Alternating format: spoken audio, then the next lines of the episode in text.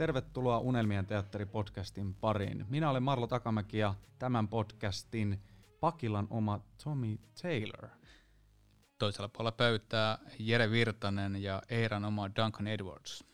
Osa teistä varmaan nyt ehkä jo pohtii, että mitä ihmettä me nyt sekoillaan, että tässähän pitäisi olla Roy Keane ja pöydän toisella puolella Georgie Best, vaan ei tänään. Tänään tulee megajakso ulos, tai tämä jakso on megajakso koskien um, tämänpäiväistä uh, tapahtumaa, joka tapahtui 63 vuotta sitten, eli Münchenin lentoonnettomuudesta tota, puhutaan ja, ja, ja halutaan sillä, tällä kunnioittaa nytten, uh, pistetään oma kortemme kekoon, kekoon niin sanotusti. 63 vuotta tulee tänään täyteen ja, ja, ja mitä mietteitä sulla on, mi, millainen päivä sulla on tämä kuudes päivä helmikuuta joka vuosi? Kuten tiedät, niin tuohon oikean käden ranteeseen olen kyseisen kellon ja, ja kaupungin nimen ja, ja tota, päivämäärän tatuoinut, että muistuttamaan siitä, mikä, mikä tradekia silloin äh, tapahtui ja myös sitten se, että mitä se tarkoitti meidän seuran historialle ja jalkapallon, oikeastaan sen, sen, aikaisen, sen ajan modernin jalkapallon ää, muutokselle, kun, kun lentoonnettomuudessa kuoli kuitenkin ehkä jopa kaikkien aikojen kovin brittijoukkue ja, ja tavallaan sukupolvi menetti valtavan, valtavan määrän huippupelaajia, niin onhan tämä totta kai mahdotonta aidosti ymmärtää kaikkia nyansseja, kun me ollaan eletty siihen aikaan ja, ja me ei voida kun vaan yrittää tehdä parhaamme, että nämä tarinat jatkavat elämäänsä myös meidän sukupolven sekä tulevien sukupolvien myötä. Mutta todellakin 6. helmikuuta vuonna 1958 United äh, oli palaamassa Eurocup-pelireissulta ja ennen kuin mennään tuohon onnettomuuteen itsessään, niin taustatarinahan tähän liittyy se, että United pelasi ensimmäisenä englantilaisena joukkoina Eurocupissa ja se, mitä Chelsea oli muutaman vuosi aikaisemmin kieltäytynyt siitä FAn uhkailun takia, niin United Sir Matt Busbin ja Jimmy Murphyn johdolla päätti, että tämä ei, ei pidä tämä ei pidä ollenkaan paikkansa, että englantilaiset joukkueet eivät hyötyisi Euroopan kentillä pelaamisesta ja United sinne lähti. Ja tästä seurasi sitten tämmöinen tilanne, jossa FA, eli Englannin jalkapalloliitto, piti kiinni otteluaikatauluistaan, eli silloin pelattiin lauantaisin. Ne piti kiinni siitä, että Unitedin on oltava paikalla silloin lauantaina tai, tai heidän jopa koko kausi mitätöidään. Ja tämä oli tästä kissa-hiirileikkiä.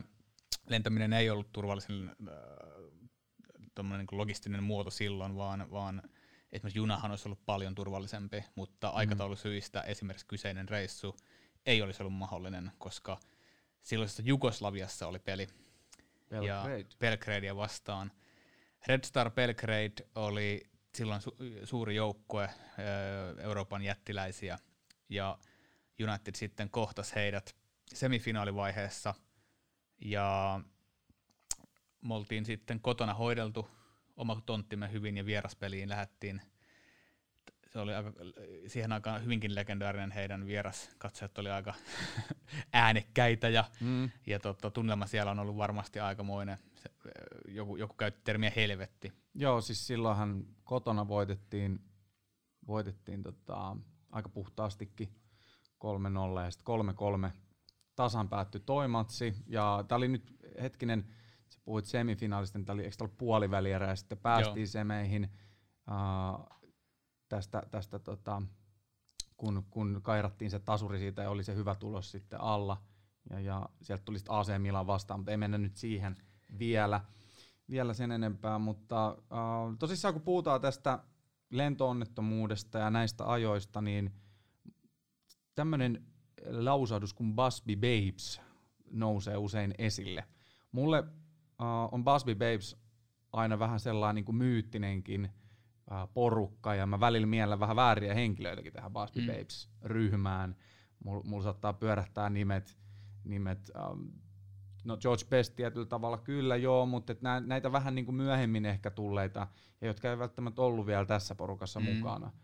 Mutta todellisuudessahan tosissaan niin tämän lentoonnettomuuden takia niin iso osa menehtyi. Ja, Kyllä. ja, ja tota, valitettavasti niin kuin nuoremmilla ehkä en vähän unholaan, ketä aivan loistavia maailmanluokan talentteja siinä porukassa oli.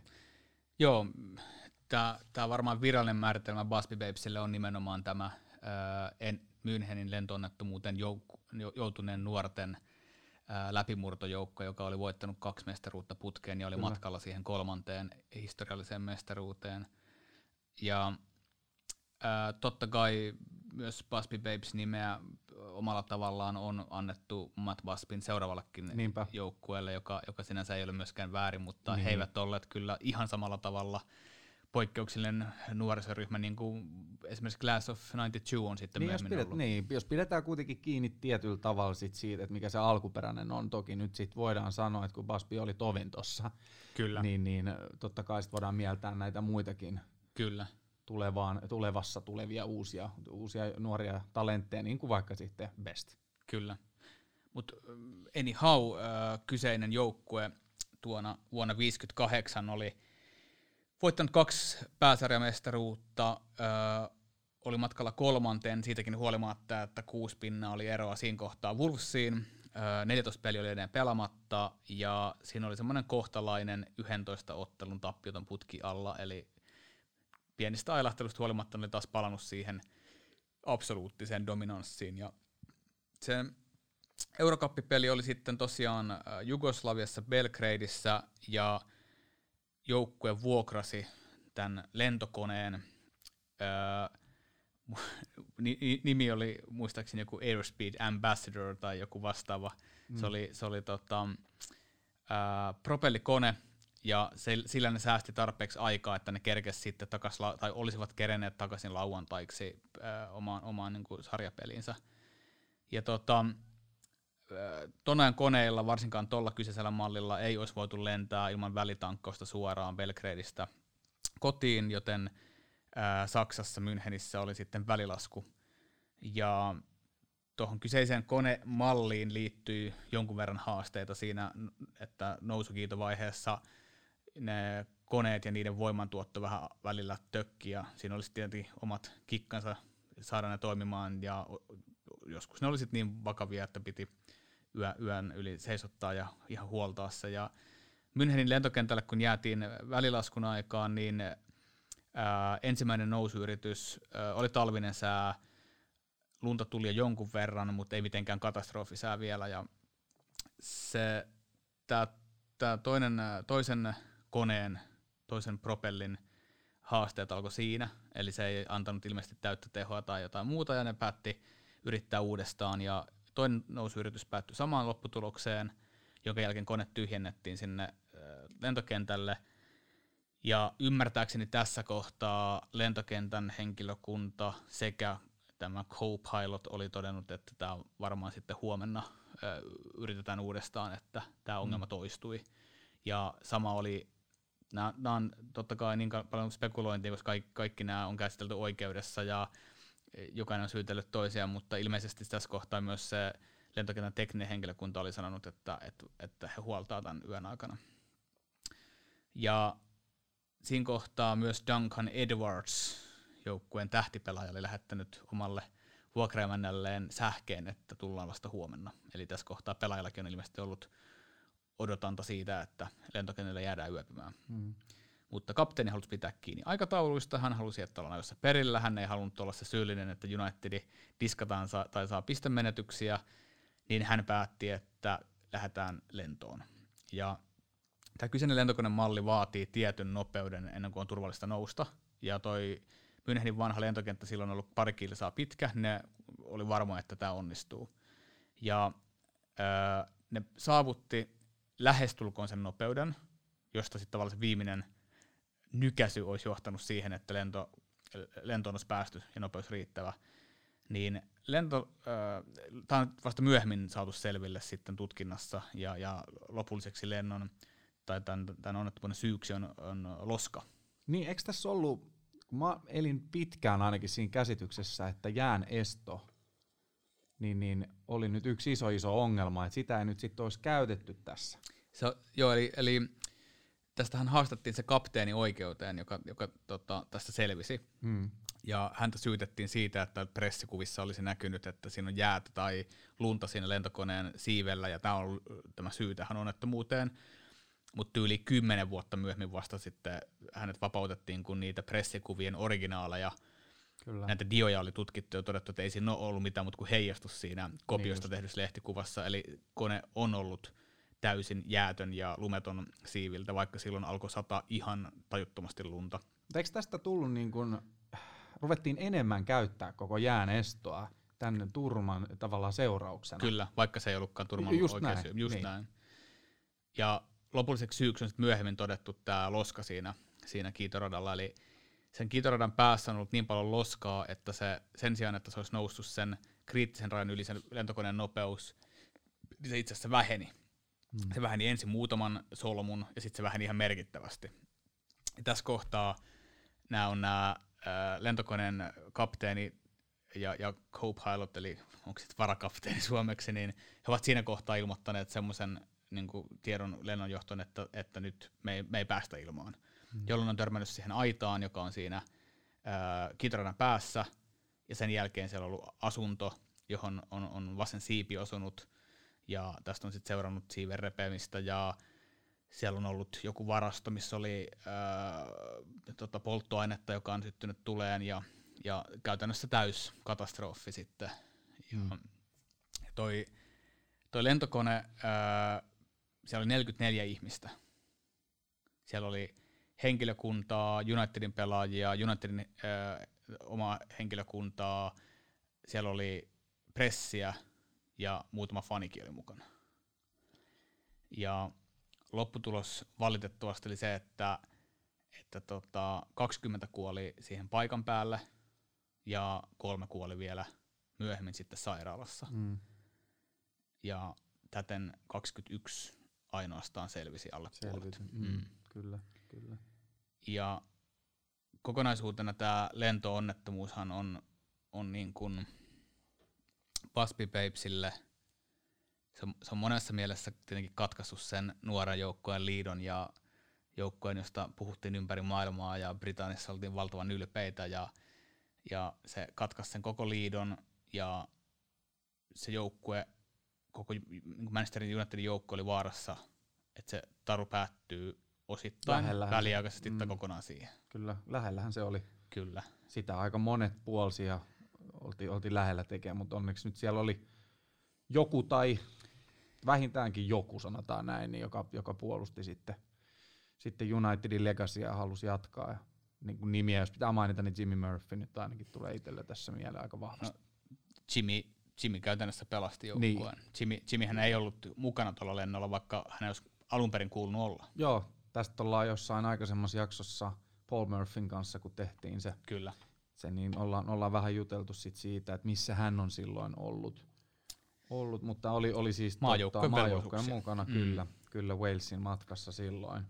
Kyllä. Ja tosissaan 23 kuolon uhria ja mitä Unitedin pelaajia siinä sitten, sitten lähti, niin, niin, niin kahdeksan kappaletta tietysti niin kuin Duncan Edwardson ei ihan heti, heti lähtenyt. Joo, mutta, siitä, siitä oli myös puhetta mediassa paljon, että, että Duncan selviää ja se taistelee ja on, on niin kuin ihme, että se selvisi, mutta lopulta sisäelimet sitten petti. Niin, ja, mullahan tässä edessä United Review, eli tota, 19. päivä helmikuuta, ja, ja tämä on tämmöinen matchday lappunen Sheffield äh, Wednesdayta vastaan. Kyllä. Ja tota, tämä on nyt ensimmäinen peli sitten, sitten tämän tapaturman jälkeen. Ja tässä kun selaan näitä äh, kuolon uhreja, niin tässä ei ole vielä, ei ole vielä sitten tota Duncan Edwardsia. Ja Ei. öö, ilmeisesti oliko 24 tunnin sisällä tästä, kun tämä on saatu, saatu tota jakoon, niin, Joo, niin tota, menehtyy. va- valitettavasti näin. Jos käydään lyhyesti tota, läpi tämä joukkue, tai siis tässä menehtyneet joukkueen jäsenet, niin äh, Geoff Bent, meidän laitapuolustaja, oli 25-vuotias äh, kuollessaan. niin tämä ikärakenne on, on, on, sä, Se on se on tosi surullista. Mm. Hän, hän kerkesi pelaa meillä vähän vähemmän 12 ottelua. Kapteeni Roger Byrne, myös laitapuolustaja, hän oli senioreita 28 vuotta, melkein kaksi puolesta ottelua meillä. Eddie Coleman, keskikenttä, sellainen puolustava keskikenttä, siihen aikaan oltiin vähän niin kuin, ehkä nykyisin joku wingback olisi tämän tyyppinen, mitä hän pelasi, ää, niin 21-vuotias, 25 ottelua. Mm. Sitten Duncan Edwards, pääosin keskikenttäpelaaja, mutta pystyy pelaamaan mitä tahansa paikkaa, osasi ottaa puolustajaksi, osa hyökkääjäksi, tosiaan 21-vuotiaana jo myös 151 ottelua joukkueessa. Mark Jones keskenttäpelaaja, 24-vuotias, 103 ottelua. David Beck hyökkääjä, 22 vuotta, 127 ottelua. Tommy Taylor hyökkääjä, 26 vuotta. Surullista myös ajatella, että 26-vuotiaana oli jo niin selkeä seniori tässä, tässä porukassa. 160, 166 ottelua ja Billy Whelan hyökkääjä 22 vuotta, 79 ottelua. Ja tosiaan niin kuin todettua, niin, niin he eivät olleet ainoat uhrit. Meillä muun muassa tällainen henkilö kuin Walter Crickmere, joka toimi seuran sihteerinä tuolloin, menehtyi tässä. Hän myös toimi aikanaan meidän managerina, joukkoon managerina kahteenkin otteeseen, ja hän on mun omassa työhuoneessaan luonut muun muassa Stickmanin, joka on meidän seuran mm. ensimmäinen ehkä virallinen tämmöinen,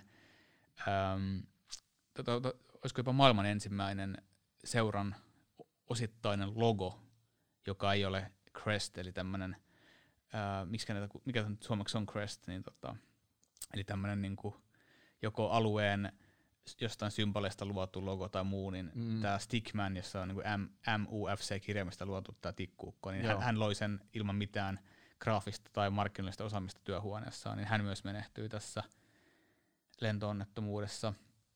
Ja sitten muita mainitakseni sieltä, niin uh, Alf Clark, joka oli journalisti, joka muun muassa löytyy hänen yksi Unitedin kirja tuolta, niin – ja hän, hän teki Unitedille, hän teki Manchester Evening Newsille Unitedista uutisia, hän teki meidän otteluohjelmiin noita kirjoituksia ja oli tehnyt meistä kirjaa. Hän menehtyi, paljon journalista, muitakin journalisteja menehtyi kyseisessä lentoonnettomuudessa.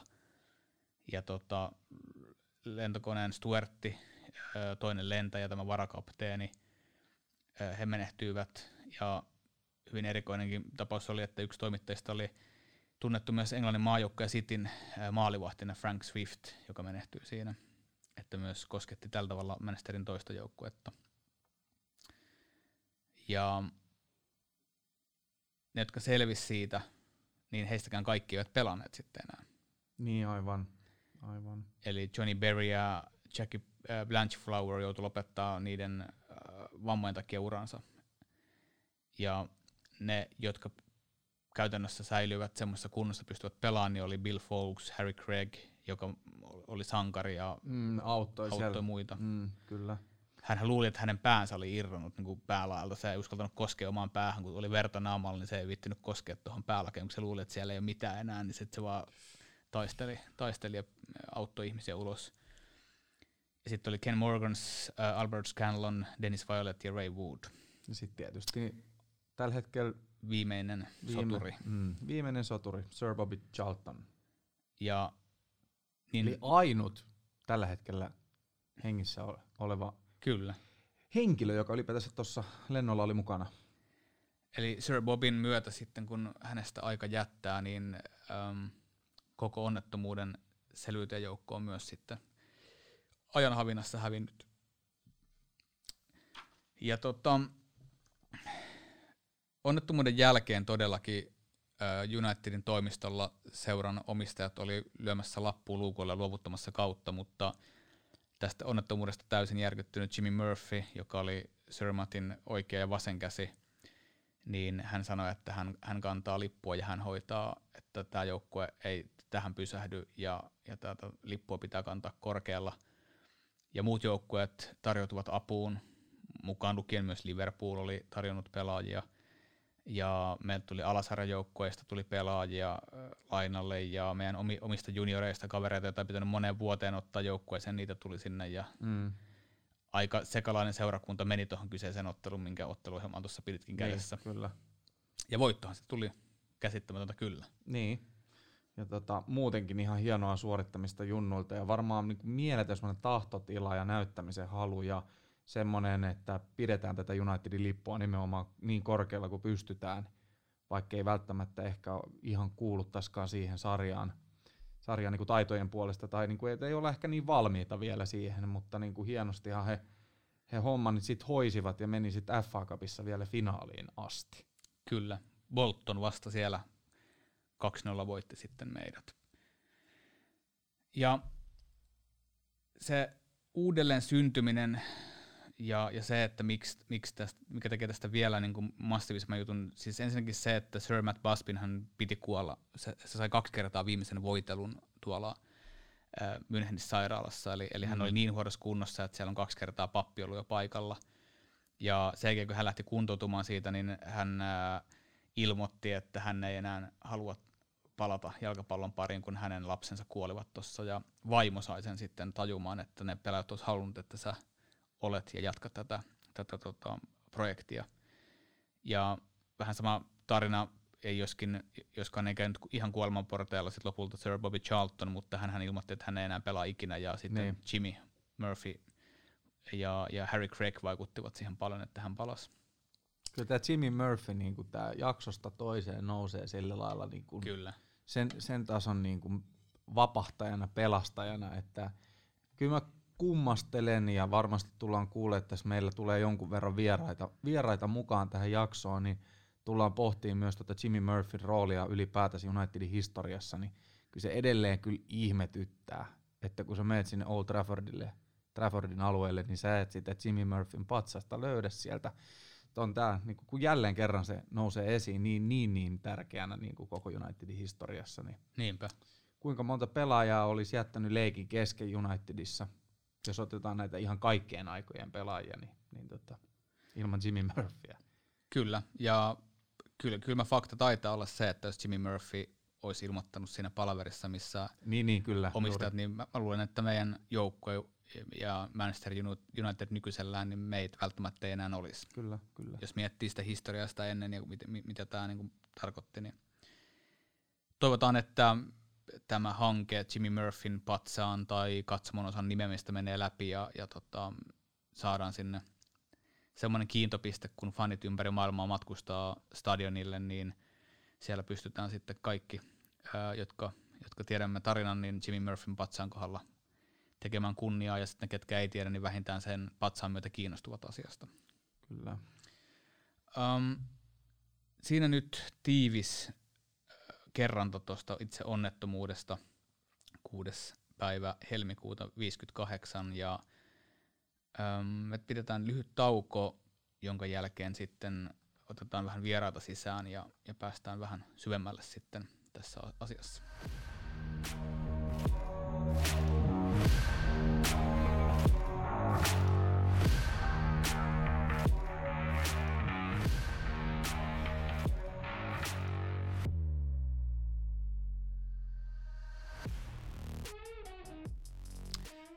Tervetuloa tähän meidän Unelmien teatterin erikoisjakson pariin ja nyt siirrytään puhtaasta historian kerronnasta ja tarinan jakamisesta sitten tämmöisiin, miten mä sanoisin, syvällisempiin leijereihin, eli siihen, että mitkä tahot ylläpitävät tätä Münchenin lentoonnettomuuden, Busby Babes-pelaajien ja, ja koko tämän, koko tämän äh, 58 vuoden onnettomuuden ympäriltä olevan voidaanko puhua ehkä jonkinnäköisestä um, maailmaa muuttaneesta uh, katastrofista, niin ketkä ylläpitää Voidaan tätä. puhua, kyllä.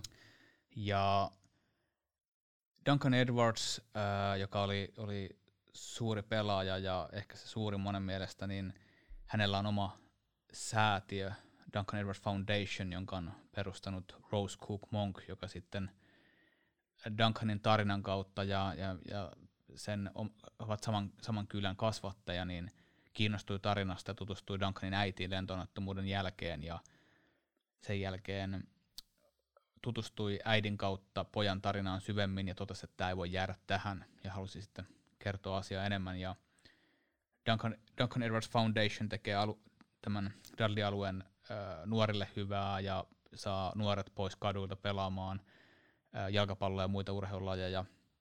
Mutta jotta vähän annetaan syvyyttä tähän, kuka oli Duncan Edwards, niin Marlo. Duncan Edwards. No, Duncan Edwardsihan pidettiin silloin tähän aikaan jo, jos ei niin kuin parhaana keskikenttäpelaajana tai ylipäätänsä pelaajana, niin ainakin yhtenä maailman lupaavimpana pelaajina – ihan, ihan koko tosissaan maailmassa. Ja, ja tota, hänhän nyt kuolle, kuollessaan oli vasta 21-vuotias. Niinpä. Ja kerkes pelaa jo vaikka kuinka paljon pelejä, yli sata peliä kuitenkin jo Manchester Unitedin nutussa. Ne kertoo aika paljon, että kun on noin vahva joukko, joka on pari vuotta putkeen voittanut jo, jo Englannin pääsarjatason mestaruuden ja kolmatta oli jo tulossa ja Edwards on siinä niin kuin siinä niin kuin mukana, mukana vahvasti ja, ja tota, oli, oli, oli tota, uh, jos nyt voisi sanoa, niin, niin, kuin, niin, niin, niin kuin atleettinen, hyvä laukaus ja, ja nopea pelaaja.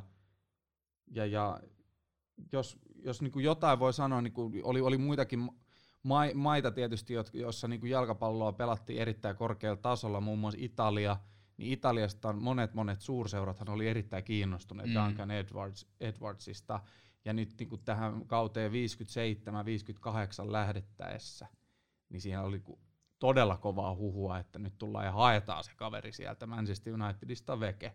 Joka ei siihen aikaan tietenkään ollut ollenkaan tavanomaista. Ei ollenkaan tavanomaista. Niin tota, kyllä tämä nyt jotain kertoo, että tämmöinen jalkapallon suurmaa siihenkin aikaan joku Italia ja heidän seurat – seurat, tämmöiset seurat Milaneista, Juventuksista ja muista lähtien, niin oli Duncan Edwardsin perässä ja Edwards tosissaan tässä kohtaa niin kuin parikymppinen Jannu. Kyllä nyt aivan liian aikaisin menetettiin tämäkin, tämäkin kaveri, kaveri sitten. Kyllä. Toi Duncan Edwardsin tarinahan jatkaa kulkuaan ja, ja hänen legasiaan vie eteenpäin tietenkin tämä säätiö, öö, vielä elossa oleva Sir Bobby Charlton on sanonut, että hän pitää Duncan Edwardsia kaikkien aikojen täydellisempänä jalkapalloilijana. Pitää muistaa, että hän pelasi myös George Bestin, Dennis Lawn kanssa. Niin, kovia, kovia, kovia sanoja. Kyllä, ja mä oikeastaan uskoisin, että me voitaisiin ottaa puhelu äh, Rosille, joka, joka tuon säätiön on perustanut, ja, ja kuulla hänen hänen ajatuksiaan siitä, että mitä tarkoittaa Duncan Edwards ja mitä tarkoittaa hänen legasin ylläpitäminen. Tehdään näin.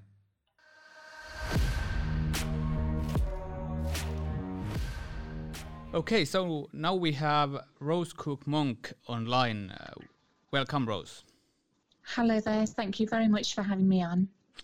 It's completely our pleasure. Uh, could you tell a little bit about yourself and uh, how you end up with uh, founding Duncan Edwards Foundation. Yes, of course. Thank you. Duncan came from my hometown of Dudley here in the West Midlands, right, right in the middle of England. And I knew about Duncan. My mother had actually seen his funeral when they brought him home from Munich on the 26th of February 1958.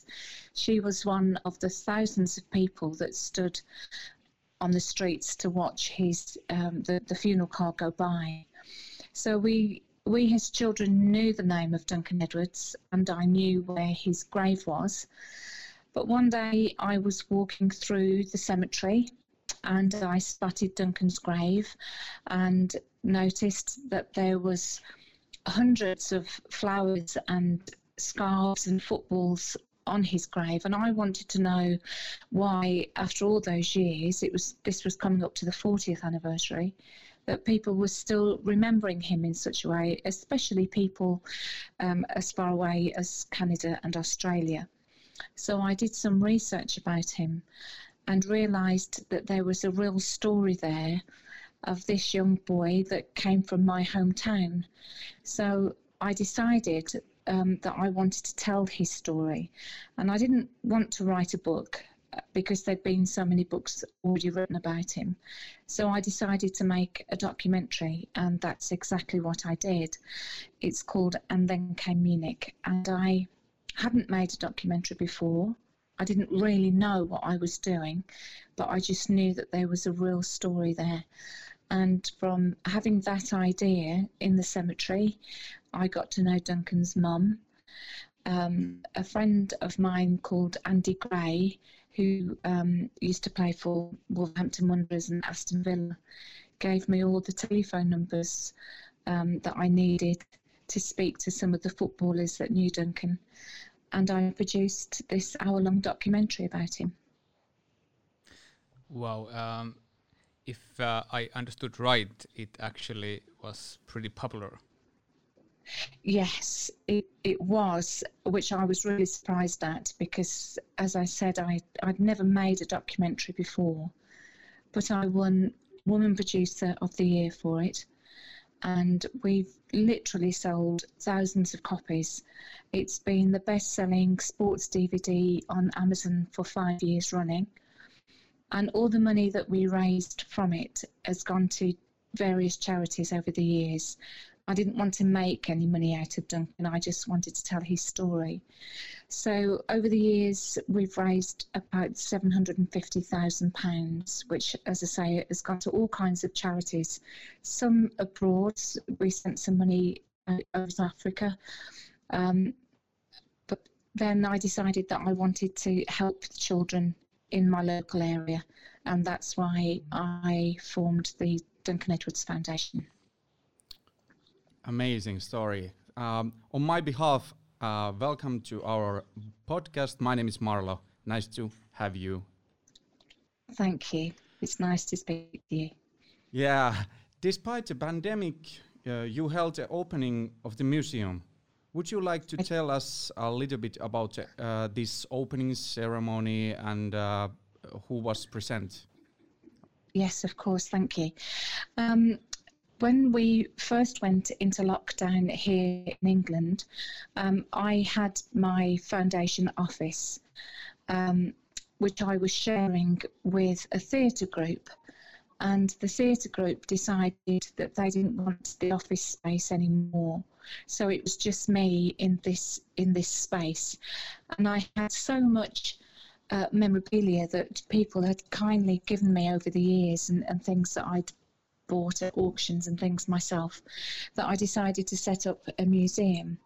So the, the museum was set up during lockdown. So we painted and um, bought display cabinets and, and all kinds of things. And then when we came out of our first lockdown, um, we opened the museum on the 14th of August. And I'm so honoured to, to say that it was officially opened by the great Jimmy Murphy's family, his son Nick, and his two grandsons, Stephen and Paul. And it was a great honour for them to be there with us because, as we all know, Jimmy is a big hero at Old Trafford, but he was a great, great mentor to Duncan. He was to all of the Busby babes, but he and Duncan had a really special relationship, and Duncan thought of him as another father. So to have Jimmy's family there, opening the museum that's dedicated to Duncan, was a huge honour for us.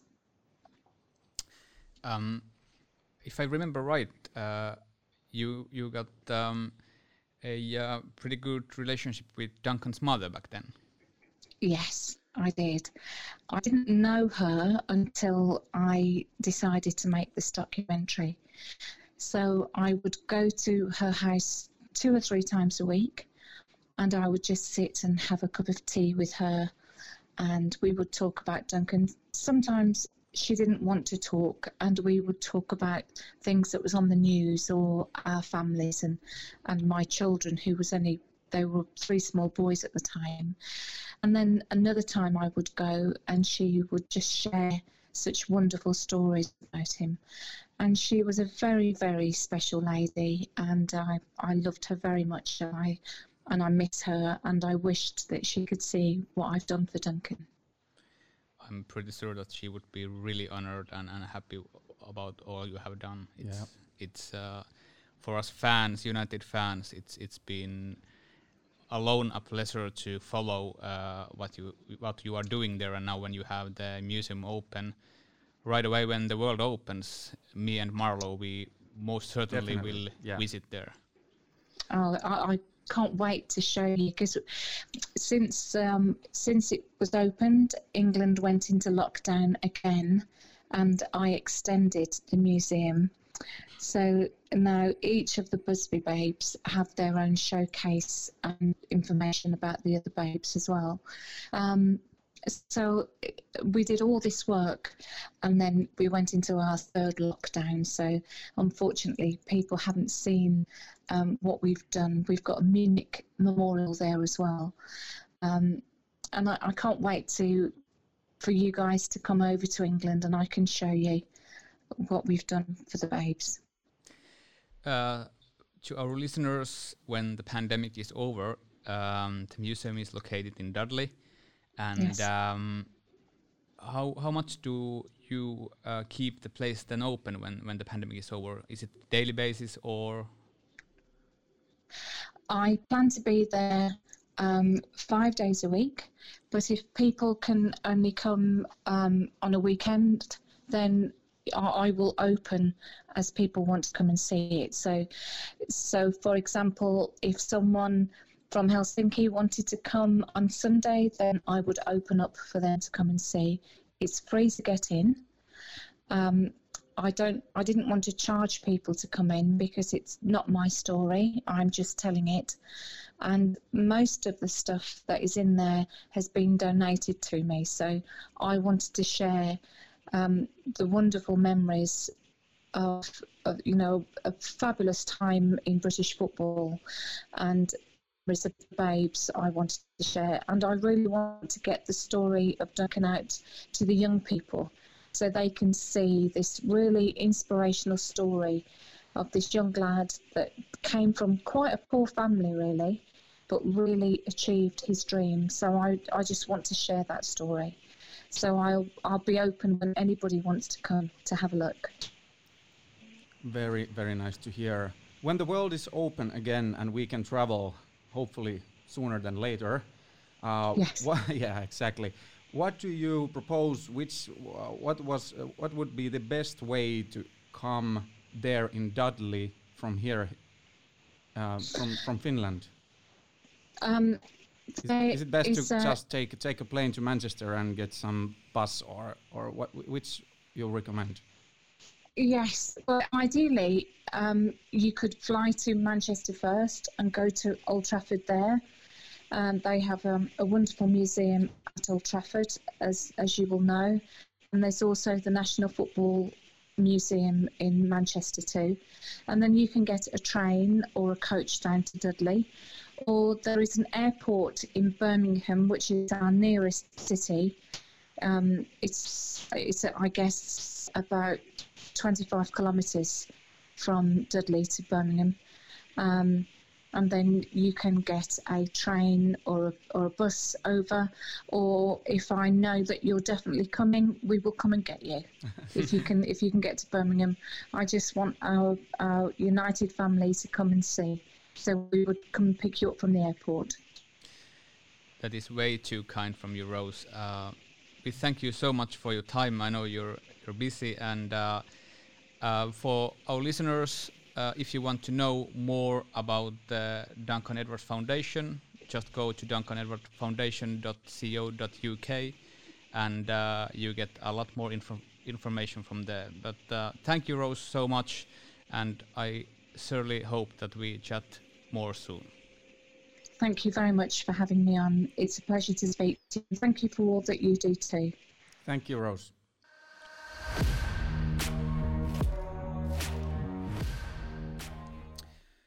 Kiitos Rose ja siinä saatiin kuulla Duncan Edwards Foundationin äh, perustajan ja pyörittäjän Rose Cook Monkin äh, mietteitä asiasta. Ää, mä tiedän sen, että toinen näytelmä tai dokumenttitermi hän itse käytti, niin on, on valmistunut, sen piti olla toukokuussa jo niin sanotusti livenä ja ulkona tuolla ää, Englannissa liittyen Duncan Edwardsiin, ja sillä oli kovat odotukset, mutta valitettavasti sitten pandemia on lykännyt nyt sitä avajaisia tai ensiesitystä. Ehdottomasti odotan, että jos maailma aukeaa, että päästäisiin katsomaan Rosein uutta taideteosta, joka jakaa Duncanin tarinaa. Ja tiedän sen, että vaikka museo on vastikään avattu, niin Rose teki jo laajennuksen sinne. Hän on valtavasti nähnyt vaivaa ja sinne on lahjoitettu valtavasti esineitä, niin ihan ehdottomasti pyhiinvaelluspaikka faneille käydä tutustumassa ja, ja samalla käydä sitten Duncanin haudalla. That said, kuinka tämä vaikuttaa meihin faneihin, kuinka meidän pitäisi tätä niin kuin käsitellä ja mitkä on tapoja ja paikkoja tätä niin kuin kunnioittaa ja, ja käydä yhdessä, yhdessä tota, sitten äh, muistelemassa, niin äh, siellä on Münchenin päässä löytyy muistomerkkejä. Kyllä, kyllä. Et jos puhutaan haudasta ja näin, niin ihan muistomerkkejäkin on pystytetty sitten tämän, tämän tapahtuman ja tapaturman jälkeen. Eli, eli sinne alueelle, mihin se kone on pudonnut, niin sieltä löytyy, on jo pitkään löytynyt tämmöinen pieni puinen risti, jossa on sitten Jeesus, Jeesus tota, kanssa. Ja, ja tota, ö, sitten myöhemmin on tehty oikeastaan siihen erittäin lähelle, niin oliko se nyt 2004, niin, niin semmoinen graniittinen muistomerkki tullut, tullut tosissaan, se on erittäin lähellä tätä, että senkin siellä sinne alueelle kun menee, niin varmasti bongaa, kun vähän etsii. Ja tosissaan sitten tämä aluehan 2008 nimettiin Manchester Squareiksi ihan virallisestikin. Ja onhan näitä myöhemmin tullut sitten lisää, mutta nämä nyt on sellaisia, mitä itsellä on mielessä, mutta um, mä, mä tiedän yhden semmoisen fanin, joka on, joka on pyörinyt tuolla Münchenissä ja, ja ihan pikkasen monta kertaa käynyt katsoa Old Traffordillakin äh, ihan peliä tämän, tämän tapaturman niin kuin vuospäivänä päivänä aina, eli meidän oma Suomen Mr. Manchester United, eli Leo Autio. Kyllä. En ole varmaan hirveän väärässä, vai mitä Jere? Ei, kyllä. Mun mielestä tämä tilanne ja, ja tota, faktojen metsästys kaipaa puhelua tonne Kalastama suuntaan. Ilman muuta. Otetaan, otetaan tota puhelu Leksa. Tervetuloa lähetykseen Leo Lexa Autio, eli Suomen oma herra Manchester United. No moro moro. Tere tulemasta munkin puolesta. No niin, moi. Mitä kuuluu? Tämä on ihan, ihan bueno, ei mitään aika tasasta tämän pandemian kanssa eletään. E, ei ole niin kuin paljon iloja, mutta ei ole kyllä suruikaan. Paitsi näiden pelien puolesta tietysti. niin. On se ollut vähän ilottavaakin, ettei pelkkää surua. Näin on, näin on, joo. Tota, tämän jakson tänään tullessa ulos ollaan jälleen Münchenin lentoonnettomuuden vuosipäivässä ja ää, sä oot kuitenkin pitkään 70-luvulta seurannut Unitedia ja kiertänyt äh, pitkin maita ja mantoja seuran fanien kanssa, niin mikä on sun kokemus, mikä on Münchenin lentoonnettomuuden ja sen legasin tämmöinen merkitys Unitedin faneille ennen ja nyt? No sanotaan näin, jos mä omakohtaisesti katson tuonne, että sanotaan, että kun tulee kauden alkuun, tulee aina tämä otteluohjelmakin, niin mulla on kaksi asiaa, mitä mä katson sieltä yleensä ensin. Ja mä uskon, että yhtyy moni muukin fani, ainakin tuolla Briteissä, että milloin pelataan Liverpoolia vastaan ja ketä vastaan me pelataan, kun on tämä Münchenin vuosipäivän juttu 6. 6. helmikuuta, niin, niin ne on ne kaksi paikkaa, mitä mä katson, tai peli, pelipäivä aina, että mitkä ne on. Ja kyllä mä silloin rupean rustaa ru, rukseen jo, että kyllä mä niin monta kertaa on, jos kotipeli on, niin sinne mennään, ja sitten tota, niin jos on vieraspeli, niin sitten voidaan vaikka suunnistaa Müncheniin. Münchenistä puheen ollen olet siellä käynyt tällä vuosipäivällä. Joo, München on ihan, se on ihan uskomaton paikka, että se koko ajan vaan paranee. Sanotaan, että 50, silloin kun tuli 50 vuotta täyteen noista, tuosta toi 5, vuotis juhlapäivä, niin, tota, noin, niin tai en tiedä, onko se juhlapäivä vai vuosipäivä, niin, niin, niin se on sen jälkeen, mä oon niin seurausta vielä enemmän. Nyt on mennyt, mä olin 60-vuotis siellä ja ja, ja kyllä se on niin, niin huikea juttu, kun fanit silloin viides päivä päivää ennen, niin kuin, vähän niin kuin jouluaattona, että jengi kokoontuu tuonne Marjanplatsille ja ympäri Eurooppaa kaikki fan, fanklubit ja ympäri maailmaa. Siellä on Australiasta joka paikasta, kuinka paljon jengiä Jenkeistä useampi. Et muun muassa toi Dallas ja Houstonit, ne on aina siellä isojen lippu, isoimpien lippujen kanssa. Et siellä kokoonnutaan sieltä Marjaplatsin torille ja tota noin, niin siellä höpötellään ja siellä alkaa laulu raikaa pikkuhiljaa. Se on aika semmoista hitaasti lämpenevää juttua, kun sitä porukkaa valuu sinne koko ajan. Siinäkin on varmaan sellainen, mitä siinä on semmoinen tuhannen siinä torilla sit loppupeleissä. Tuhannen porukkaa ja tota, niin kyllä se on kiva läppää heittää kavereiden kanssa ja äkkiä tulee uusia tuttavuuksia ja kaikki tämä, mitä tota, niin itse on päässyt tuohon sisään, tuohon perheeseen, on pitkälti tietysti Roni ja Johnny ansio, kenen kanssa mä oon pyörinyt pitkään tuo, tuo, tuo Manchesterissa paikallisten kundien kanssa ja niiden kanssa päästään vähän niin kuin eri juttuihin sisään. Et, mm. Eri juttuihin sisään. Et, tota, noin, niin, ja sitten siitä jatkuu toi, kun Marian platsilaisi kokoonnut ja jengi käy heittävän hevästä, hevästä huuleen, niin iso juttu on sitten Hofbrauhausenissa – mikä on yksi Münchenin isoimpia ja maineikkaampia tämmöisiä, se on kolmikerroksinen oluttaverna, mikä on rakennettu 1500-luvulla. Ja siellä oli nyt muun muassa viimeksi, kun oli 60-vuotisbileet, niin siellä oli yksi kerros, oli, no me oltiin kakkoskerroksessa, että siellä oli oikeastaan vain näitä paikallisia Manchesterista tulleita. Et mä en tiedä, mitä niissä muissa kerroksissa oli, oliko niissä sitten näitä muita ulkomaalaisia, mutta sinne niinku niiden kautta on niin kuin päässyt niin sisälle tuohon juttuun, että kun lähtee vieraspeleihin liigaakin kattoon, niin, niin kyllä siinä niin jos sanotaan, että jos paikalliset ei tykkää, että sinne tulee niin kuin norskit ja svedut sun muut menee kattoon noita vieraspelejä, että niitä vähän niin kuin kautta vähän niin kuin huonommalla silmällä, niin kyllä me ollaan, niin kuin, kenen kanssa me aina onkaan yleensä Karlahden Jarin kanssa tuo reissannut, niin, niin, niin kyllä me ollaan niin kuin siinä perheessä sillä lailla, että ei kukaan niin kuin tule tökkiä eikä töllöttää meitä. Että Mm. Kyllä se on niin kuin ihan uskomaton juttu, tuo, varsinkin tuo Hofbrauhausenissa, että se oli niin kuin, ehkä yksi kovimpi juttu, sanotaan Trebleen jälkeen, missä mä oon niin kuin ollut tuo kuusivuotispileet. Niin, ihan, puhut, ihan mieletön. Niin, sä puhut, että nämä, nämä on niin kuin bileet sillä lailla, kyseessä on kuitenkin aika, aika rankka, ram, rankka ja dramaattinen tapahtuma, mikä on silloin 63 vuotta sitten tap, tapahtunut, ja, ja tota, onko siellä siis sellaista tiettyä harrasta tunnelmaa ennen kuin niin sanotusti nämä bileet ja tämmöinen ähm, rennompi yhte, yhtenäi, yhtenäinen toiminta alkaa, vai onko se niinku alusta loppuun semmoista niinku yhteisöllistä niinku halailua ja maljanvetoa, ja, vai, vai millainen se, niinku, mitä se lähtee? Ei, kyllä se on ihan sitä maljanvetoa, että kyllä se on niinku, että siellä on, en mä tiedä mikä siinä on, se on ollut oikeastaan aina kun mä ollut tuolla. Sitten on taas eri juttu, kun sä oot Manchesterissa, niin siellä on aina se, niin se on se puoli tuntia se ohjelma, mikä siellä kestää, niin siellä kaikki on niin kuin todella hiljaa. Joo. Et siellä on niin kuin kaikki kädet ristissä ja, tota noin, niin, ja, ja kuuntelee puheita. Siellä sen tuntee, siellä tulee kylmät väreet niskaa, kun sä meet sinne katsomaan. ollut about 30 kertaa, ehkä, var, ehkä 25 kertaa, mä muistan, mä ikinä lasken noit. Mutta tota, niin aina kun se koti, kotipeli sieltä, jos se sattuu sille kohdalle, niin kyllä mä sinne yleensä lähen aina – että se onko se sitten siinä viikonloppuna vai sitten viikkopelissä, että sitä ei koskaan meistä osaa oikein sanoa, mutta tota, kyllä se on niin erilaista, mitä mä, ain, mä ainakin kokeen tuon Münchenissä on se, että siellä niin ollaan heti ihan eri fiiliksillä. Sitten se, mikä siinä on siinä Münchenin jutussa on kaikkein kovin juttu, on se, että siellä on valtaosa por, porukasta on sellaista jengiä myös, ketkä ei pääse Old Traffordille sisälle.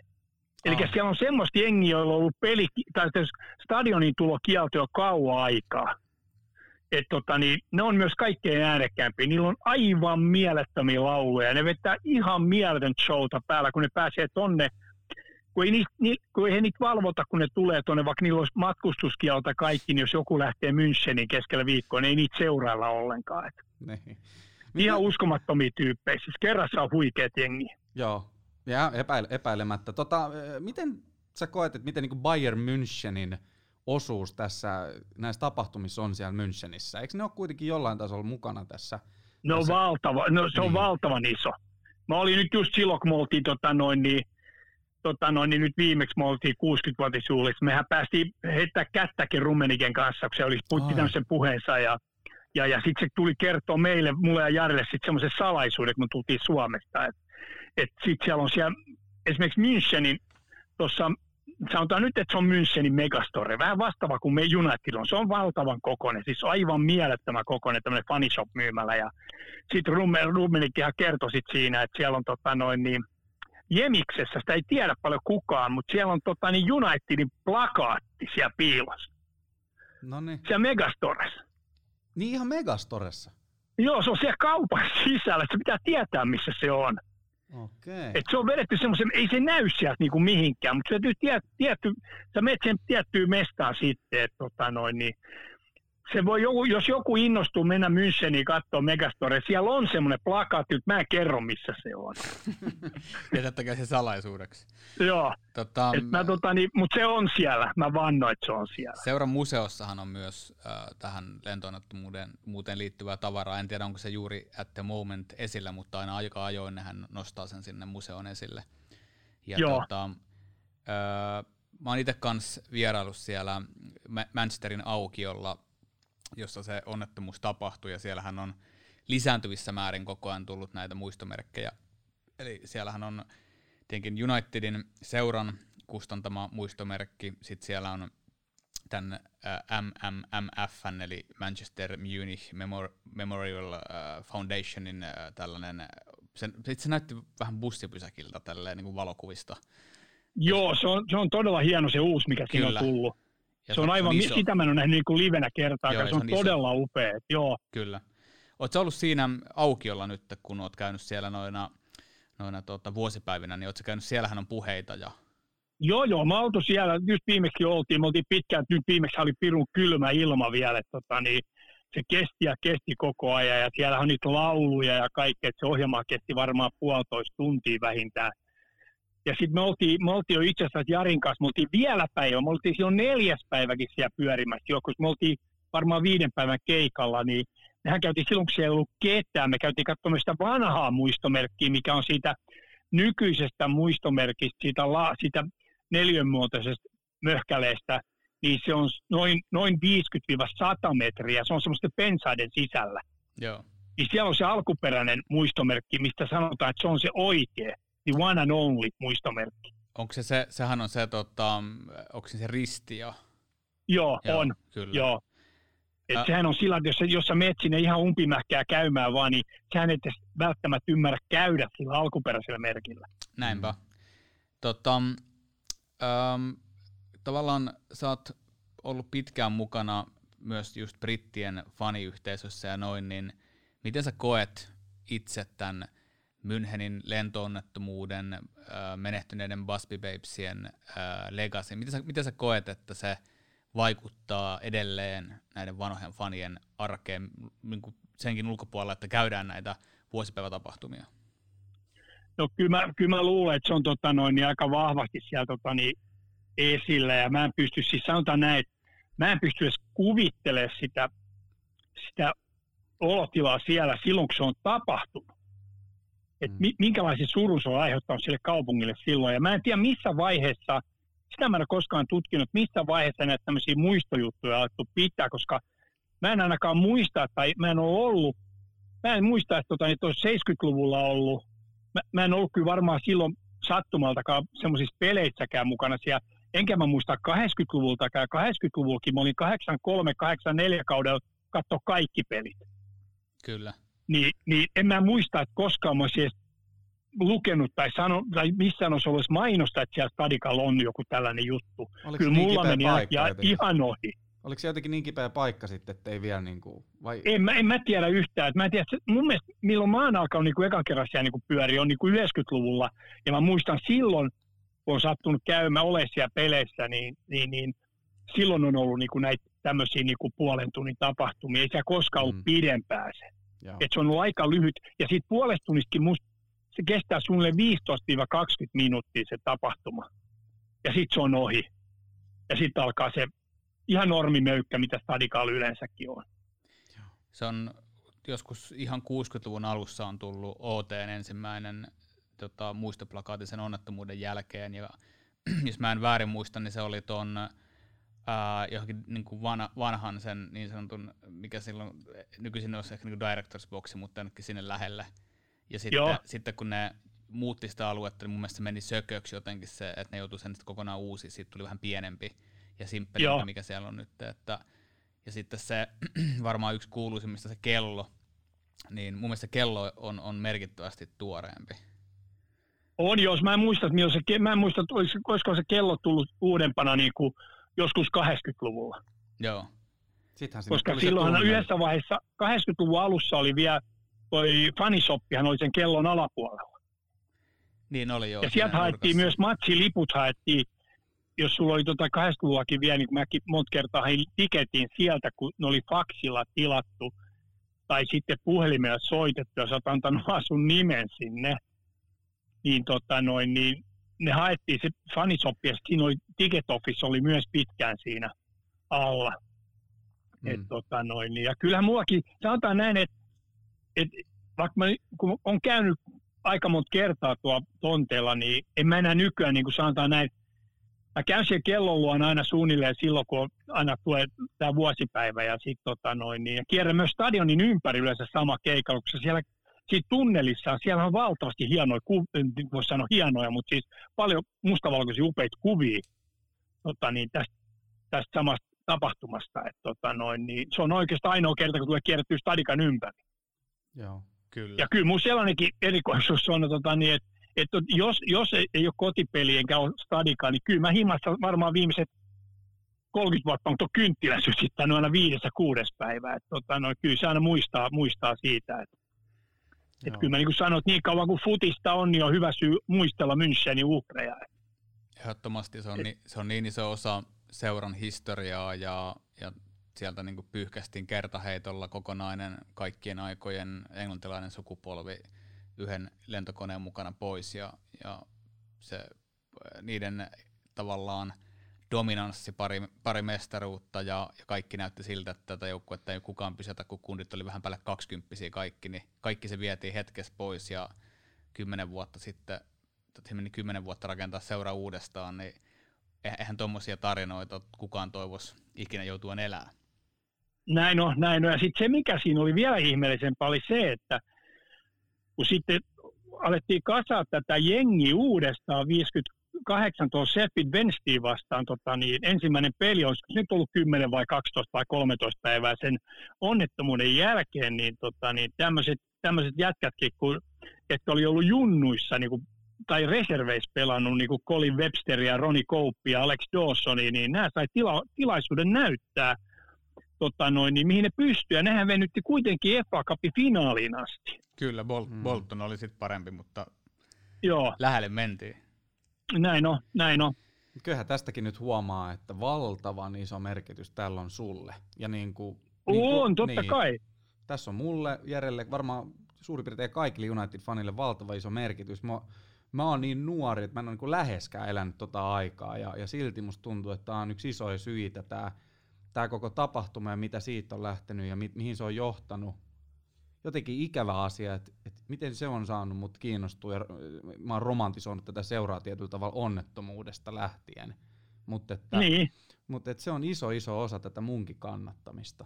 Et kyllä tää... Ja en, eihän mäkään tota noin, niin, tota noin, oikeastaan muistele, sanotaan, että mulla on kaksi asiaa, mitä tulee oikeastaan tällä niin muisteltua, niin on, on joka vuosi Treble, se vuosipäivä 99 alkaen, ja sitten toinen on tämä Müncheni. Mm. Tämä on toinen semmoinen niin, kuin niin, niin iso tota, niin juttu tässä koko paketissa. Ja kyllä Et vähän ver... George Besti myös on, tiedätkö? No joo, mutta ei, joo, joo, ilman muuta, ilman muuta, se on okei. Okay. Kyllähän mua sitten totta kai täällä tulee paljon semmoisia muita pikku, pikkuasioita suluissa. Niin näiden tota, niin kuin kuusi kasia. Kyllä, kuusi kyllä. kasia. Ja sitten sen verran tästä voi sanoa sitten tota, niin vielä, sanotaan, että et, tota, niin silloin 60-vuotisbileet, kun oli tota, niin, tuolla, tuolla Münchenissä ja itse asiassa vielä sen jälkeen oli vielä pari kuukautta myöhemmin oli tota, niin Manchesterissa, me oltiin Jarin kanssa silloinkin tota, niin, 50-vuotisjuhlabileet Eurooppa-kapista, ne sattuisi näin peräkkäin vielä olemaan, niin hmm. kyllä ne oli sen kauden kovimmat jutut niin kuin liikakaudella 17-18, että et, et siitä voi laskea, miten huonoja pelejä sillä kaudella oli, jos nämä oli kaksi parasta pelimatkaa. Näinpä. Mm. Ja tuossa on vielä yksi asia, mä sanon tästä vielä tuosta Hofbrauhausenista, kun siellä on se, sinne tuli kato bändejä soittamaan silloin 60-vuotis näihin pippaloihin. Ja tota no, niin aina kun bändi yritti tulla lavalle, niin jengi, siellä oli noin pari tuhat ihmistä kaikki buuas näinä veke. Ja alkoi laulaa. Se oli 4-5 tuntia jatkuvaa laulua koko ajan. Niin kyllä siellä niin kuin Saksassa tuo jengi, ketkä sinne lähtee, niin kyllä ne revittää sen niin kuin kaiken irti. Olihan totta kai sitten siellä Manchester Platsissahan oli kyllä hiljaisuus, että siellä oltiin se puolitoista tuntia. Mm. Kyllä. Joo. Täytyy ottaa, kun pandemian ohi ja tulee toi 6-5 äh, vuosipäivä, niin kerätään Suomesta porukka ja mennään, mennään Ilman porukalla. muuta. Sinne vaan jengillä, jengi kasaa ja sinne, se olisikin aika makea juttu, kun lähti iso ryhmä Suomesta Müncheni, Müncheni tota noin, niin hoilaamaan eikä mukaan muiden eikä kanssa. järjesty. No, kyllä se järjestyy. Panna järjestymään. Panna järjestymään. Niin. Kiitos Leksa. Ei mitään, me ei, kiitos, kiitos. Niin tota, me palataan varmasti taas yllättävän pian sun kanssa uusilla aiheilla. No niin, kiva. No niin, Kiitti. moro moro. Moi moi. Moi. Kiitos tosiaan Leo Leksa Autiolle tästäkin vierailusta meidän pikkusessa ja piskuisessa podcastissa. Tota, kyllä tota Leksaa kun kuuntelee, niin välillä mä pohdin sillä niin kuin, että onko mikään niin kauhean vakavaa, mutta saatiinhan me sieltä sitten loppujen lopuksi sellainen, että, että joka vuosi, jos ei sinne Old Traffordille pääse tai Müncheniin ei ole päässyt, niin siellä laitetaan kynttilääkin palamaan. Ja tota, kertoo paljon, paljon ja tuossa kun hakemalla haki vähän itsekin tota niinku hartautta ja semmoista niinku hiljentymistä, niin mun mielestä Leksastakin alkoi kuulua selkeästi semmoinen, että on tämä ollut niinku sydämen asia hänellekin. Kyllä. Ja tota, toivottavasti tämä maailma avautuisi tässä pikkuhiljaa ja päästäisiin päästäisi kimpassa esimerkiksi sinne Müncheniin. Ihan ehdottomasti ja kyllä mä, kyllä mä siinä kohtaa, kun maailma aukeaa ja, ja lähenee esimerkiksi sitten se varmaan, varmaan ensi vuosi voi tulla vähän liian nopeasti, mutta kootaan remmi kasaan ja voidaan vaikka vähän organisoida, että päästään keskitytysti sitten hoitamaan, niin olisi se upeata mennä näyttämään myös suomalaisten kunnioitus Waspi Babesille ja menehtyneille ja ehdottomasti myös tälle sairaalle, joka hoiti näitä pelaajia ja Bayern Münchenille, joka tuki ja tukee edelleen valtavasti tätä, tätä tota, Münchenin lentoonnettomuuden ympärillä tehtävää duunia ja miksei myös sitten vanhan Jugoslavian alueelle Belgradeen, niin samalla reissulla käydä, käydä siellä hotellissa, mistä kundit lähti, ja sieltä löytyy myös jotain memorabilia-tavaraa nykyisin, ja, mm. ja he kunnioittavat myös tätä. Että, ää, viime vuosina tästä on tullut paljon organisoidumpaa, ja tänne tiimoilta ei ennen kaikkea ei rahasteta, vaan yritetään kerätä hyvän tekeväisyyteen rahaa ja antaa takaisin niille tahoille, ketkä ovat auttaneet sitten lentoonnettomuuden aikaan sekä Unitedia seurana, että sitten näitä pelaajia henkilökohtaisesti tuolla sairaalassa ja muualla, niin Manchester Munich Memorial Foundation on äh, nykyinen ihan virallinen hyväntekeväisyysyhdistys, ja siellä on tämmöinen herra kuin Pat Burns toimii keulakuvana hän ei kylläkään nosta itteensä mitenkään erityisesti esille, koska heitä on iso porukka siellä. Löytyy, löytyy Jimmy Murphyn pojanpoikaa ja Harry Craigin perhettä ja, ja muita, muita tahoja, jotka sitten haluavat jatkaa oman perheensä osalta tätä perinnettä, an, antaa takaisin myös. Ja me voitaisiin soittaa Pat Burnsille Manchesteriin – hän on itse asiassa juurikin ollut muutama viikko sitten vaarallisessa sydänleikkauksessa ja on upeaa, että hän suostui meidän kanssa näin nopeasti puhumaan, että leikkaus oli mennyt hyvin ja, ja tota, hyvinkin energisessä kunnossa on, niin soitetaan Patille Manchesteriin. Näin tehdään.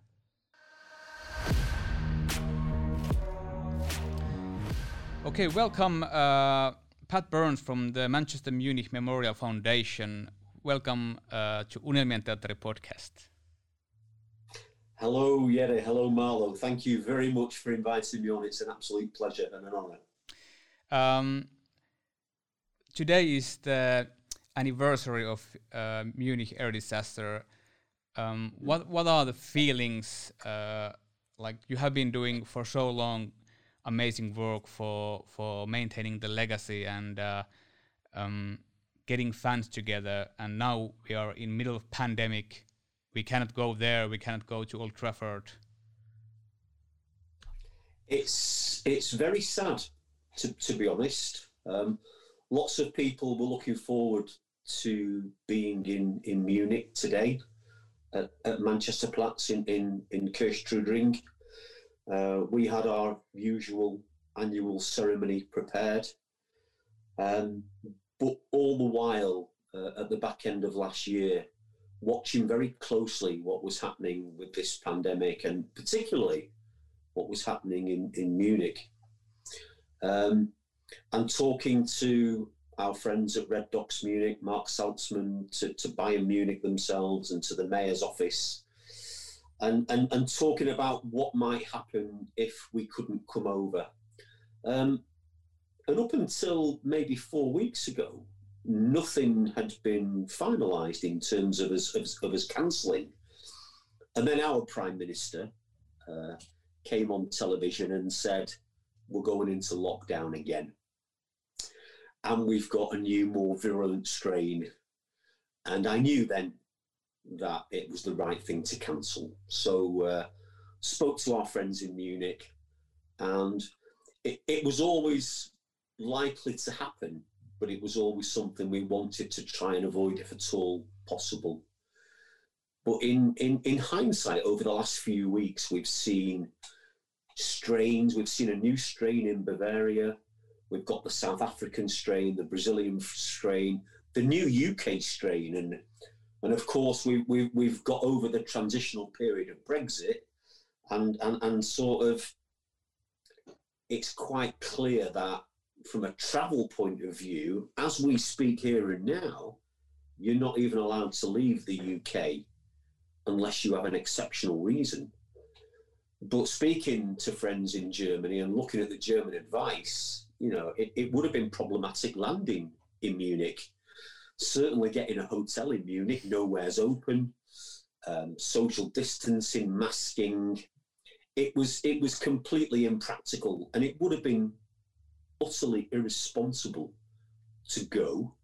Certainly, when a lot of people in Europe and around the world are looking at the UK, certainly looking at our management of this crisis, but also looking at this new strain and there's no way that I would be sanctioning an official engagement over there.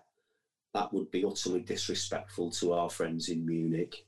Um, so we made the call. It's proven to be the right call.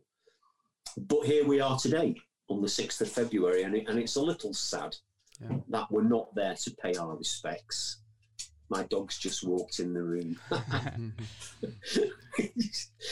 he's even he's even named after Georgie Best. He's called Georgie Boy. Amazing. I, lo- yeah, I love it. Yeah, yeah, yeah. Yara loves that. uh, before the um, pandemic, before the pandemic, um, sure. I have heard some touching and great stories about the foundation, what they have arranged in Munich. Can you tell something what you have done before the pandemic? Okay, sure. So you have to bear in mind that you know we're, we're not we're not special. We're just United fans mm-hmm. uh, in, in the Manchester Munich Memorial Foundation, and it was uh, in 2017, and a lot of us uh, are now 60s, 70s in terms of our age. Um, we decided we were going to do something very special for the 60th anniversary. Um, so a call a call went out, and you know, maybe 30 or 40 United fans attended a meeting, and from that, 10 actually decided to be proactive and do something, and I was one of those 10. In fact, in the foundation now, there are 13 of us, six of us were from the original, the original call to arms. Uh, and we reached out to the Rex de hospital to, to talk to them about donating some artwork to put up in the hospital at the closest point where Samat and the boys were. We got to learn about and, and got to meet some of the doctors and nurses who cared for our boys at the time, still with us. There are five of them. There were six at the time, there are now sadly just five of them. Uh, through the mayor's office, we were put in touch with some uh, children's organisations because we wanted to to say thank you, to give something back to the people of Munich for all the love and care and respect they show us. So we found these two charities. One looks after asylum seekers, helping them integrate into German life. One looks after um, disadvantaged, disaffected children, both football organisations. Uh, and both of those resonated with us and we felt would resonate with the babes. So we reached out to them, we started doing fundraising and working with the city of Munich, we arranged that 60th uh, service which about two and a half thousand Reds turned up at. When we came back from that, we thought, well, you know, there's there's something here. We can do something. Um, as I say, we're all getting on. For future generations, we can put something together here that will help with the legacy of preserving, and in some instances, enhancing the legacy of the Busby Babes. Um, and so we set about forming uh, what we call here in the UK a not for profit limited company, um, where you do charitable work. And, and our sort of our, our reason for existing is not is not to to get grants and funds from the government and the lottery association and all this. It's really to raise money from Manchester United fans who willingly want to do something and then do charitable work in their name to preserve um, the memory of the babes. So that was the Munich side of it. We then found uh, a charity in Manchester that looks after homeless children. Um, and so we're able to support them, and that helps young people get their first ever home, gets them off the streets, gets them out of the sort of halfway house and into their first ever private rented flat or, or, or, or, or property.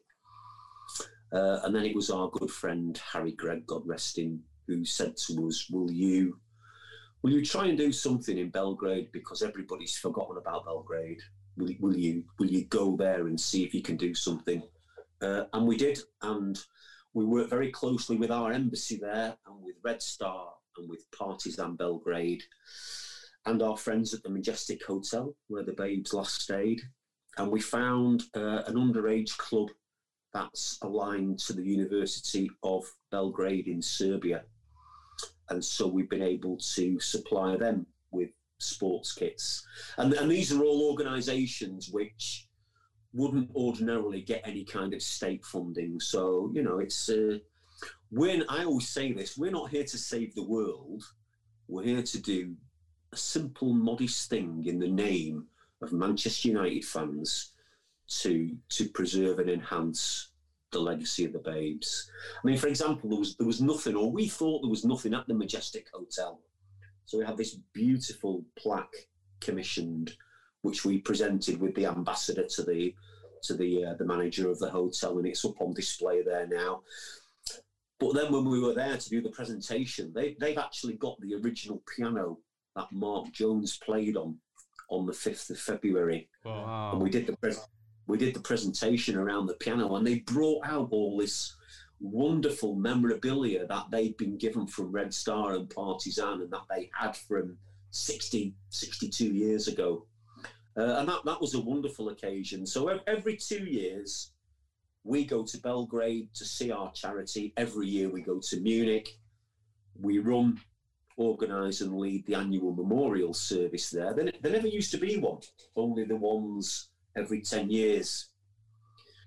What I've managed to, to pull together is a very, uh, very respectful, dignified ceremony, which is the sort of pinnacle of a person's pilgrimage, really. That's the idea of it. So in the past, United fans would, would fly to Munich just to be there, and they'd be they'd be huddled around the memorial stone, and they might sing the flowers at Manchester, they might not, they might say a prayer. Uh, but now when fans go, they've got a, a, it, it's probably only 15, 20 minutes of a service, but it's dignified and it's respectful. It's done in the right way, and it's it's also we we bring we bring two fans over. One they must never have gone before. One must be an adult and a young child relative. That's one way of handing on to future generations. And they play a key role. They, they do a roll call of honour of the 23 souls who lost their lives. And they lay the official fans wreath on behalf of all United fans. So those are the kind of things that we're, we're missing out on today. Um, now, in in the absence of that, I, I, do know from conversations that Bayern Munich are there this afternoon. Um, Chairman Rummenigge, President Heiner, and, and former President Hoeneß, they're attending to lay a wreath. Mark Salzman from Red Dots Munich, he's laying a wreath. And what I've managed to do is that the two CEOs of the children's organisations that we support down there, they are going to lay the wreath today on behalf of all Manchester United fans. Uh, and we will get a very short, simple video uh, of that being laid, and then we'll we'll broadcast that out through through our social media so people can see. So that's in essence, in essence who we are. We're, we're, we're just die-hard Reds who, you know, we're, we're just united through and through. Every one of us has become a Red because of the Busby Babes.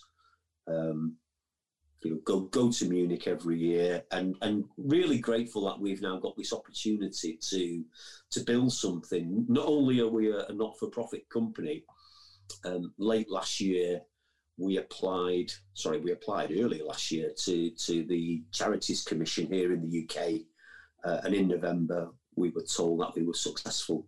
So we are now an official charity. We work very closely with Manchester United work very closely with the former Players Association. Um, and indeed, I'm leading the coalition of six to get recognition for Jimmy Murphy at Old Trafford, somewhere within the confines. Once that's resolved, hopefully favourably, uh, we'll, we'll look at the issue of Harry Gregg. Oh, and always bearing in mind that, you know, I know you had Paul Murphy on your show, didn't yep. you? Well, Paul Paul's in the MMMF. He's on our, he's on our working group. Yeah. Paul's dad Nick is a patron of our charity. Harry Gregg's daughter Jane is a patron of our charity. So we we're, we're keeping it very tight, built around the Babes families, built around the Gregg and Murphy families. And you know, as I said just a short while ago, we're not here to save the world. We we, we raise money on away day coaches. We do raffles. We'll do a Just Giving every January, February, around about the time of the anniversary to raise money, albeit not done it this year because it's not the right thing to do when people are losing their jobs and people are losing their lives. And we hold an annual dinner uh, to raise money through auctions, and the next one's at Old Trafford. So it'd be great if you guys could come over. We will. Yeah, we will. Uh, before the foundation, obviously you have been and have been a great United supporter. Did you have any um, traditions when this um, anniversary of the the uh, accident became this February became? Did you have any any uh, like traditions before the foundation for yourself? For for myself yes, personally, exactly. yeah. Every year uh, before we set up the foundation and went to Munich, every year I would be at Old Trafford. Even before there was a ceremony, um, there would always be a gathering at Old Trafford. So being there from a young man, I've been I've been going to Old Trafford since I was nine in 1970. So probably as a as a teenager, I would started going to to Old Trafford on the 6th of February. Um, Mike Thomas, who runs Munich 58, he's one of the trustees of our, our foundation. Um, I think they put started to put a service at Old Trafford together around about 15, 20 years ago. But there are people in, in our foundation, for example, my vice chairman, Tony Crook, he, he's been 24 times to Munich. And in the absence of us being able to bring an adult and a child this year with us, had we been able to go, I'd arranged for two fans who've been going for decades to play the role of, of the roll call of honour and laying the wreath. So, you know, that there are people who've been going there for years and years and years. Like I said, you know, Tony Crook's been there when there's been a dozen people standing around the memorial stone singing the flowers. So, I mean, it's it, it's it's it's growing. There's, there's definite traction. My job as, as chairman of the MMMF is to make sure that the legacy we leave is right and respectful and balanced, and it doesn't turn into any kind of a circus jamboree. Uh, you know, for, for example, for, for things like live streaming and and brass bands playing and all that. No, it's it's it's a pilgrimage. It's quite uh, it, it's quite uh, soulful when you're there. It, it really does hit home because you are literally yards away from where the plane came to rest. Um, and when, and when I'm when I'm delivering the service, particularly when I have to sing, um, I, I, find it quite difficult at times uh, because it's so emotive. It, it, really is. If you can get there once in your life as a Manchester United fan, then every Manchester United fan should go there at least once in their life. To it really is spiritual if, if, if United's in your blood, in your DNA, uh, you can't fail but to be affected affected by it.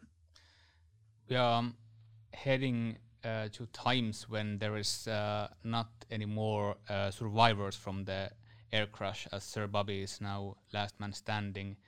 Uh, it's going to be massive, massive loss for for the stories and the legacy because uh, then then it's all about the fans and and people like you to protect and share the stories and and uh, make sure that the upcoming um, fans, young fans, will know about the meaning of of uh, Busby Babes and Jimmy Murphy. So uh, I, I, I think we are we are heading new kind of times when meaning of like the charity of yours it's it's gonna be massive because this is something not to be forgotten we have we have to keep that forefront in mind that when we lose Sir Bobby, we, we've lost our last tangible direct link. There are five elderly gentlemen and ladies in Munich, and we keep in touch with them and their well-being through the Rexternissar Hospital. But but the but these people are you know a, a, approaching the final pages of the final chapter of their wonderful lives, and, and we, we do have to make sure, and we have to we have to morph it around the families, the people who are still with us. So, if you will, that's why I've got Jimmy Murphy's son and Harry Gregg's daughter as patrons. That's why Harry Gregg's grandson Danny and Jimmy Murphy's grandson Paul are in the MMMF. I, I do I do a lot of work. I mean, I'm, I'm not I'm not sort of social media whiz or anything like that, but I speak to a, a lot of people who run uh, video channels. I'm actually partway through doing a series of podcasts with uh, an organisation called All for United. Um, Rose has been on. Uh, Paul Murphy's been on with me. Uh, Brian Mulholland from the MMMF, he's been on with me.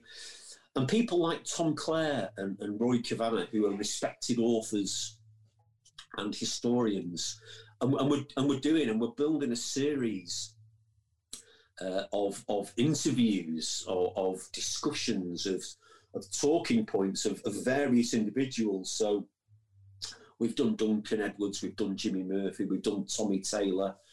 Um, the next one we've done Harry Gregg, rest him. The next one we're going to do is we're going to do one on Samat, but it's going to cover probably 20 years. It's going to cover his vision from when he was in the army and met Jimmy Murphy.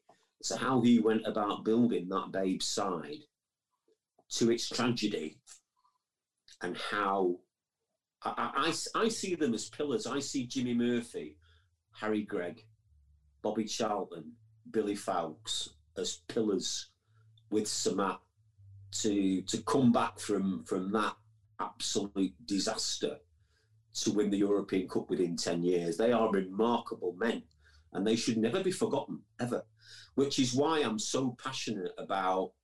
And I know other people have had petitions and have approached Manchester United about Jimmy Murphy. But I had the idea that no singular organisation would hold any any great traction or any great sway so I came up with a strategy and a plan for putting together a, a, a broad family of like-minded organisations. The six of us. I mean, Ro- Rose is Rose is one of them, the Duncan Edwards Foundation. Former players are another must. Our Red Army singing section, who, who've got, you know, all this raw, unbridled youth passion now within Old Trafford, um, and Keith Norris, who who does great charitable work with Big Lily. Yeah. So collect, collectively, we've approached Manchester United now. I know, because I've known the Murphy family for many, many, many years. I know what their views have been. So it was only with the absolute unified blessing of the Murphy family that this approach was made.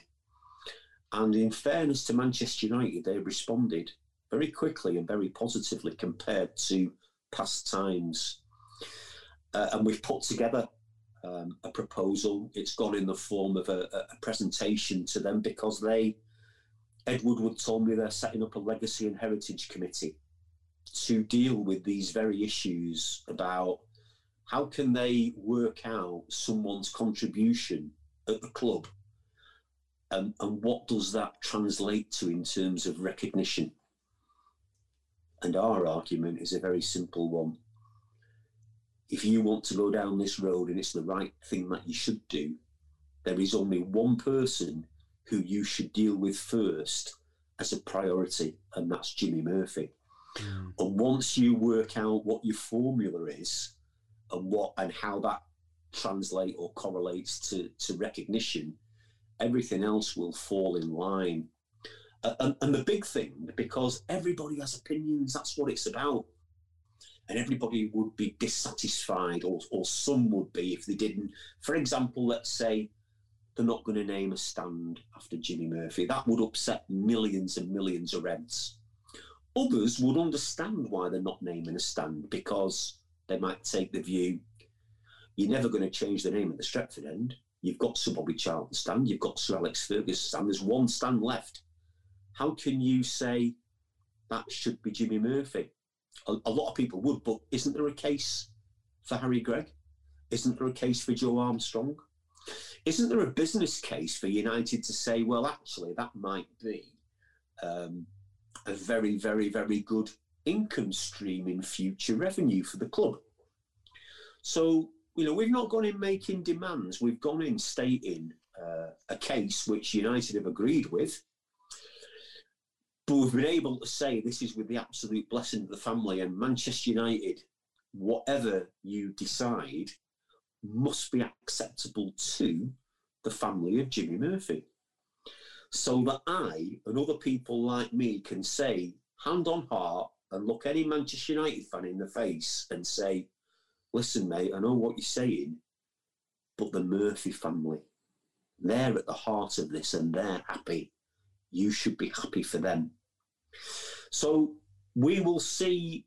I'm expecting to hear any day actually from, from the United board um, on how they are progressing setting up this legacy and heritage committee, what its timescales are, but they have promised that a priority hearing will be given to our application for Jimmy Murphy.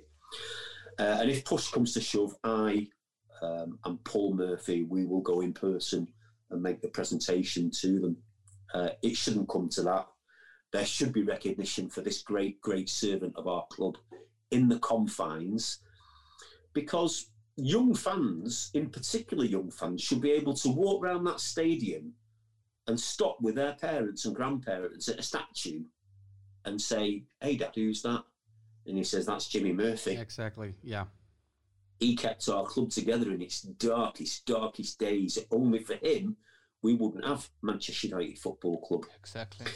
So that's so that's and and that's really the, probably the uh, the full gamut of, of, of what the MMMF gets involved in. Um, but reaching out to young people, reaching out to, to new people, like yourselves. We've never met in person, but you know, being able to speak to you guys, who in turn can speak to fellow Reds in Finland, it, it's it's great for us. People will say, "Well, who are they?" You know, we, we've got we've got a company, we've got a charity, we've got a website, we've got social media.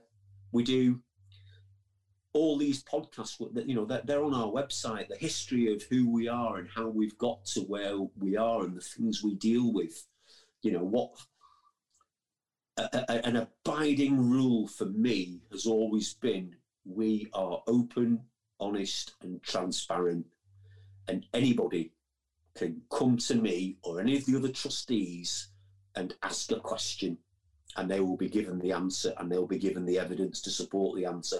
We're completely transparent. What we do with Manchester United fans' money is charitable work. We don't take a penny, not one of us, never, never have done, never will do. It's written into our constitution as a charity. No officer will ever take remuneration because we know what we're doing as Manchester United fans. And, and we're not here for money, we're not here for, for pats on the back. We just do it because we love Manchester United.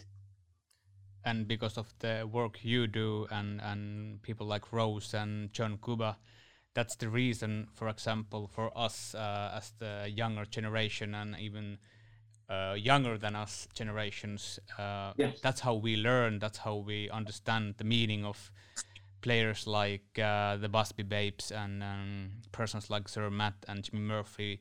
We haven't any, chance to see uh, because of our age, and um, that's probably the biggest reason why we ended up to tell these stories for Finns because there was absolutely no way um, and no channel to share the stories in here. Fantastic. Well, it's it's see, we're all part of the same. I don't care where you come from. If you're a Manchester United fan, you're my brother or you're my sister. That is it. End of. Yeah, end of You're not following City. You're not following Liverpool. You're not following Leeds. You're not following any of the London clubs. You're a red. I don't. I don't care if you've never set foot in Old Trafford. You're still a United fan. exactly. See what I what I would love I would love at, at some point, and I will because I only I only retired last year. I will turn my mind to it. I would love to find a young ambassador from all of the five continents. I would love a European ambassador, an Asian ambassador, an American ambassador, an Australasian ambassador. You know, young people who absolutely would die for Manchester United and would love to get involved. Uh, I'm always going out saying, "Come on, this is us. This is what we do. Are you interested? I need some young, fresh blood because we're not going. It's not ours. We've just built it. You know, we're we're just the custodians. The MMMF belongs to Manchester United fans. It's part of us now, and it'll be handed forward to future generations to look after it. So, out of the 13 of us, I've now got, I think it's four, who are probably 45 years and under.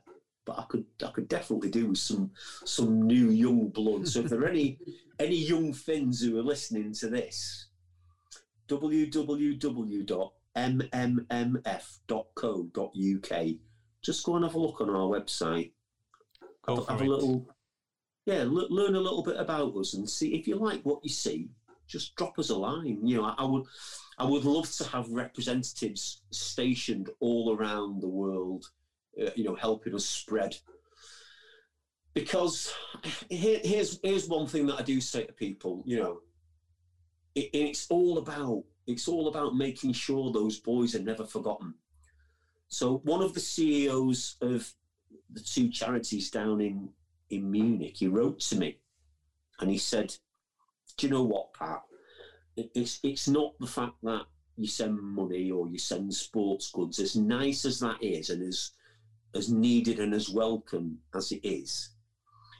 It's the fact that there are young kids in Munich who cannot believe that fans of the greatest football club in the world think of them and want to do stuff for them. And so they've gone out and they've read about it and they've researched it and they write articles about it. And I know this week that's that's what they're doing. We presented a shield to them, you know, uh, uh, to play for every year. And these two charities get together. Uh, they couldn't do it last year, obviously because of the pandemic, but they hired the Olympic Stadium through Bayern Munich. They hired the Olympic Stadium in, in Munich. And these young kids get to play football there for the MMMF Shield. But they, they're learning all about Manchester and Manchester United and the Busby Babes and all these Englishmen who turn up in Munich once a year. And okay, you know, they're going they're going round the the beer kellers and all that in the evening, but they're there and grown men are crying at, at, at three o'clock in the afternoon, and, and these young these young German fans they can't believe it, so they want to find out more about us. And, and I also say at a time where where this country has taken a huge backward step out of Europe, not under us it hasn't, because we reach out to our friends in Munich and our friends in Serbia to continually say thank you for everything you do for us and you've ever done for us, and we'll never forget you. That's that's just really what we are all about. That's um, that's something to us. Uh, if there's anything we can do, anything we can help, for example, like these sharing the stories, we are on it. Uh, it's also our job as, as uh, hardcore United fans to help uh, the foundation, the charities, the organizations which spend a lot of time uh, to kind of do what we all love. And uh, I, I, I, think um, the best way to uh, close up our interview, like you said, um, the work you do is for the fans, by the fans. Uh, I always say Manchester United cl- Football Club is not owned by Glazers or, or any shareholders. It's it is and it always has been owned by the fans and the old players. And uh, what you just said and shared with us, I think that just underlines everything uh, what I have thought always. So thank you so much for the interview. Thank you so much on behalf of all the fin- Finnish fans uh, for the work you do for the Busby Babes and for for all the charities you work with now. And um, I hope we see you in, in Helsinki when we open up the Helsinki Red Room. I hope we see in Munich when we can travel again. Thank you so much. Thank you. It's been an absolute pleasure, guys. Take care of yourselves, and uh, please God, I will see you very soon. Thank you. Thanks. Siinä siis Pat Burns ja MMMF, näin suomalaisittain sanottuna. On suorastaan hiljaiseksi vetää tämä koko ajatus siitä, että ihmiset käyttävät näin valtavasti vapaa-aikaansa sen eteen, että halutaan ylläpitää tätä muistoa ja muistuttaa kaikkia, mitkä asiat ovat johdattaneet siihen, että meidän seura on voinut tämmöisen esimerkiksi Sir Alexin 26-vuotisen josta valtaosa 20 vuotta oli menestystä, niin mitkä ovat olleet ne kivijalat, että tämä on mm. lopulta päässyt tapahtumaan ja ollut mahdollista, niin nämä ihmiset käyttävät aikaa ja etsivät hyväntekeisyyskohteita, joille kerätään rahaa ja, ja itsekin muun muassa vanhojen pelaajan yhdistyksen tapahtumissa, niin kyllä se on aika hurjia hintoja, millä siellä myydään niitä erilaisia sainattuja tuotteita. Niillä ei ole mitään tekemistä keräilyhintojen kanssa. Mm.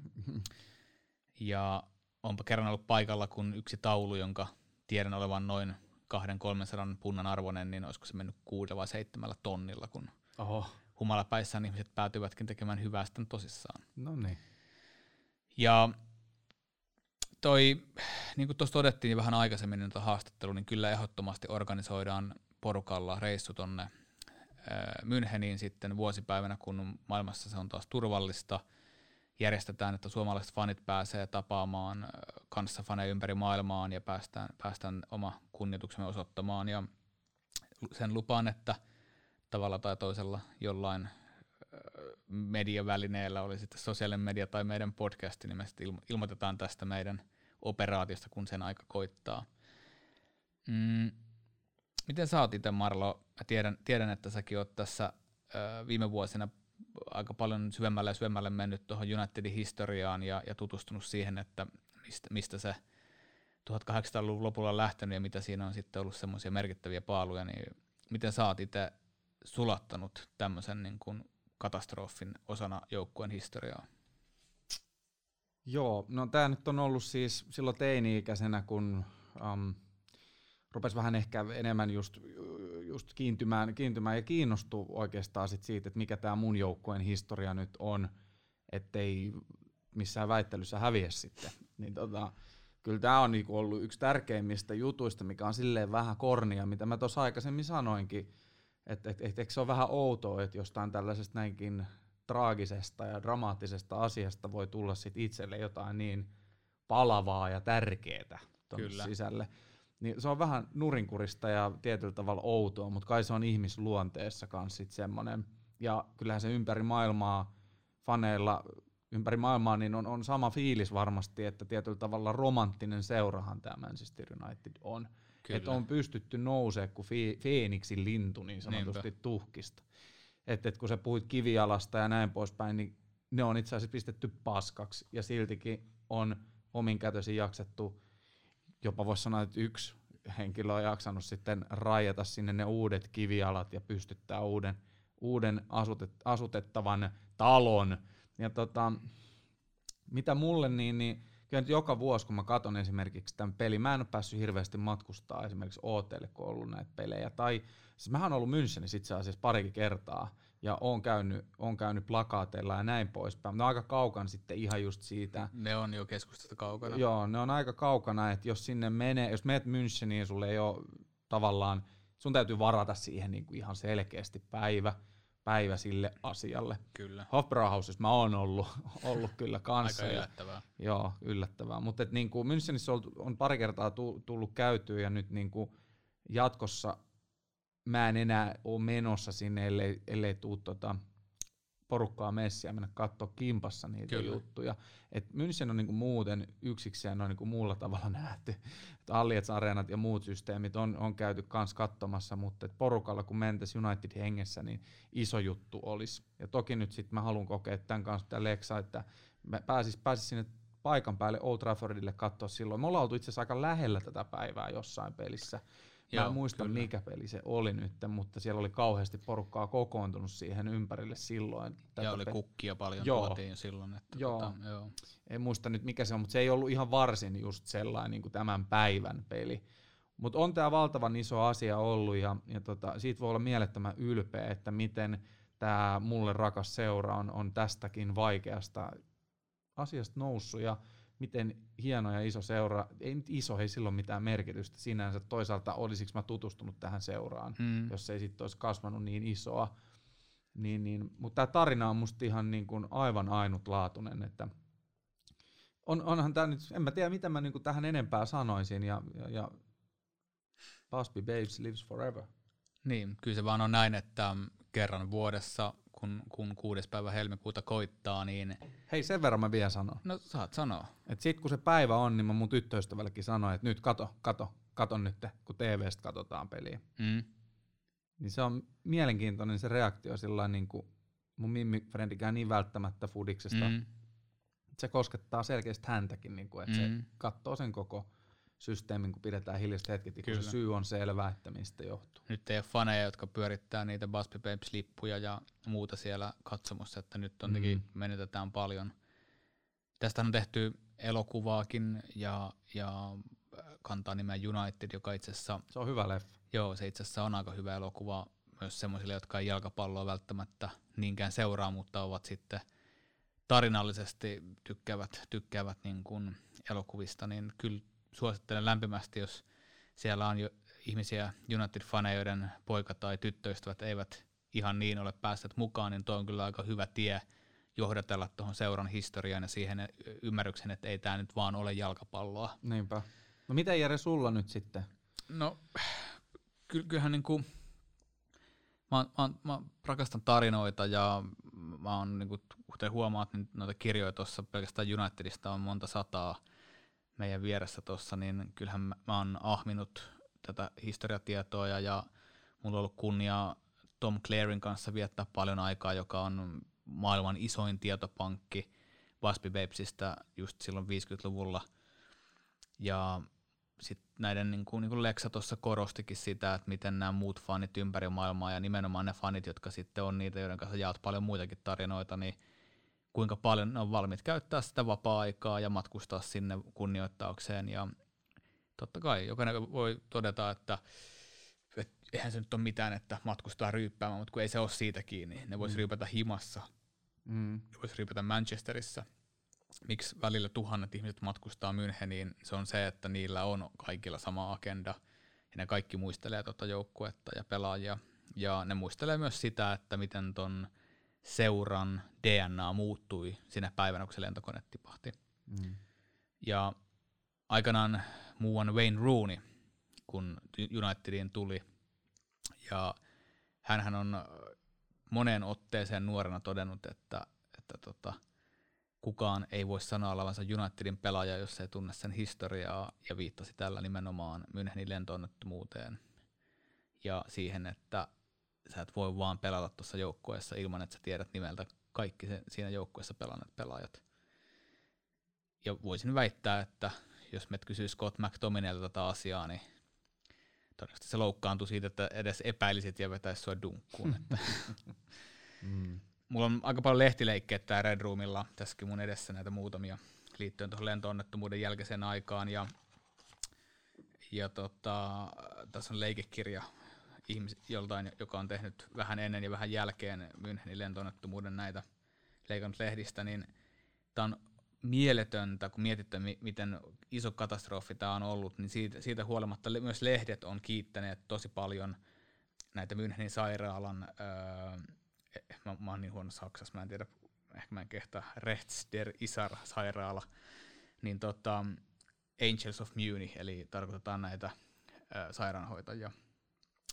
Heitä on kutsuttu ö, stadionille katsomaan peliä ö, aika nopeasti tämän onnettomuuden jälkeen, jotta heille voidaan tarjota jotain kiitokseksi. Ne, ne pelasti monen noista hengen, jotka joutui sairaalaan, muun muassa Sir Matt Baspin. Ja, ja täällä korostetaan, esimerkiksi täällä lukee, lukee näin tässä lehdessä, tässä ei valitettavasti kerrota, minkä, minkä lehden tämä on, mutta täällä lukee kohdassa, missä puhutaan siitä, että ne teki kaikkensa Duncanin pelastaakseen, ja se, että Duncan pysyi niin kauan elossa, oli paljon henkilökunnan ansiota, niin täällä on yhtäkkiä kapslokki päällä kirjoitettu kappale kesken tätä artikkelia, jossa lukee, että had Edwards lived, he would never again have been the dashing hero of the Busby Babes. Eli täällä korostetaan sitä, että, että vaikka hän kuoli, äh, vaikka hän on hengissä, niin hän oli niin pahasti vammautunut ja loukkaantunut, että hän olisi ollut invaliidi loppuelämänsä. Ja tällä siis erittäin oudolla tavalla aikanaan sitten varmaan ollut ihan asiallinen tapa, niin tällä korostetaan ja halutaan korostaa sitä, että nämä teki kaikkensa Kaikki nämä sairaanhoitajat. Mm. Niin. Mm. Ja kyllähän tämä on niinku hur, hurjaa lueskella. Tässä on sitten jäl- jälkikäteen näitä aikoja. Täällä puhutaan paljon uh, Murphy's Marvels ja The Silence as Busby Speaks, eli Busby uh, yksi, yksi lehti, mä en muista mikä se oli – niin nauhoitti siellä Waspin terveiset, ja se soitettiin 60 000 ihmiselle stadionilla. Just, ja kaikki oli ihan hiljaa sen hetken. Uusi ihan ja sen jälkeen on osoittanut kunnioitusta pitämällä mekkala enemmän kuin ikinä. Ja et, et, nämä on esimerkiksi juttu, mitä mä välillä kyllä vähän liikaakin selailen täällä, että tämähän on ainoa tapa yrittää päästä edes vähän siihen niin. Niin kuin, myötäelämään, että mitä on tapahtunut le- lehtileikkeet, tarinat ihmisiltä, niin kuin tänään ollaan saatu, saatu kiitos kuulla niitä tarinoita. Ja sitten jo, jossain vaiheessa, kun taas tämä maailma on vähän auki, niin sitten kun tännekin saat, saat tulla sitten, täältähän saa vaikka mitä infoja pelkästään, kun pääsee tänne Red Roomillekin. Niin, tuo, tuollahan toi valmistuu, niin kuin äsken käytiin niin. katsomassa toi mm. Busby Waves-nurkkaus, missä on sitten mm. kaikista esineistä. Ei vitti edes julkisesti kertoa, että niin. tulen arkaa tavaraa. Mm, koska me ollaan nuoria suomalaisia skloddeja ja, ja meidän sana nyt on, on mitä on ja me löpistää mitä löpistää, niin tota, mun mielestä tämmöinen jakso olisi hyvä lopettaa jollain arvokkaalla tavalla.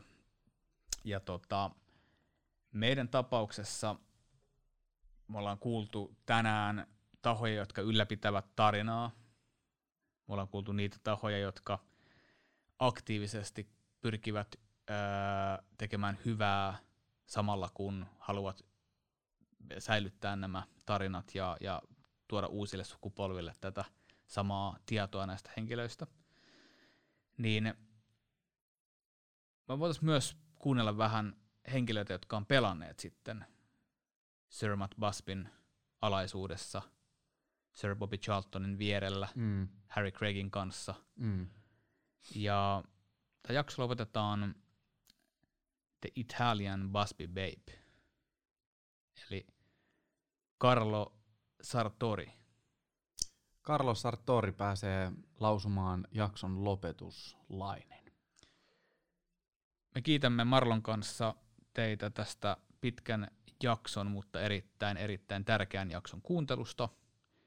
Ja Mä haluan sanoa tähän vaiheeseen vielä ennen kuin mä pistän itselleni pisteen, niin ne, jotka on jaksanut kuunnella tämän tähän asti, iso respect. Kiitos. Kyllä. Vaikka me ei tästä mitään podcastin tekemistä saadakaan, niin se mitä me tästä halutaan on se, että nämä asiat, mitä me koetaan tärkeäksi ja halutaan kertoa, niin ne kuunnellaan. Ja jokainen tähän asti kuunnellut henkilö mun mielestä ansaitsee Karlon öö, meille antamat kommentit siitä, miltä tuntui kuulla tämän joukkueen. Yes, I, I remember the day that the Munich air disaster happened. I was only, I think I was eight years old. And uh, everybody was saying United have been in a crash, United have been in a crash. And everybody was going buying papers to see what was going on, you know. And I remember, like it was yesterday, that it, it, it was incredible, you know. And uh, I think it affected the whole concept, to be honest. Because even if you wasn't a supporter of United, you still, it was an absolute terrible tragedy.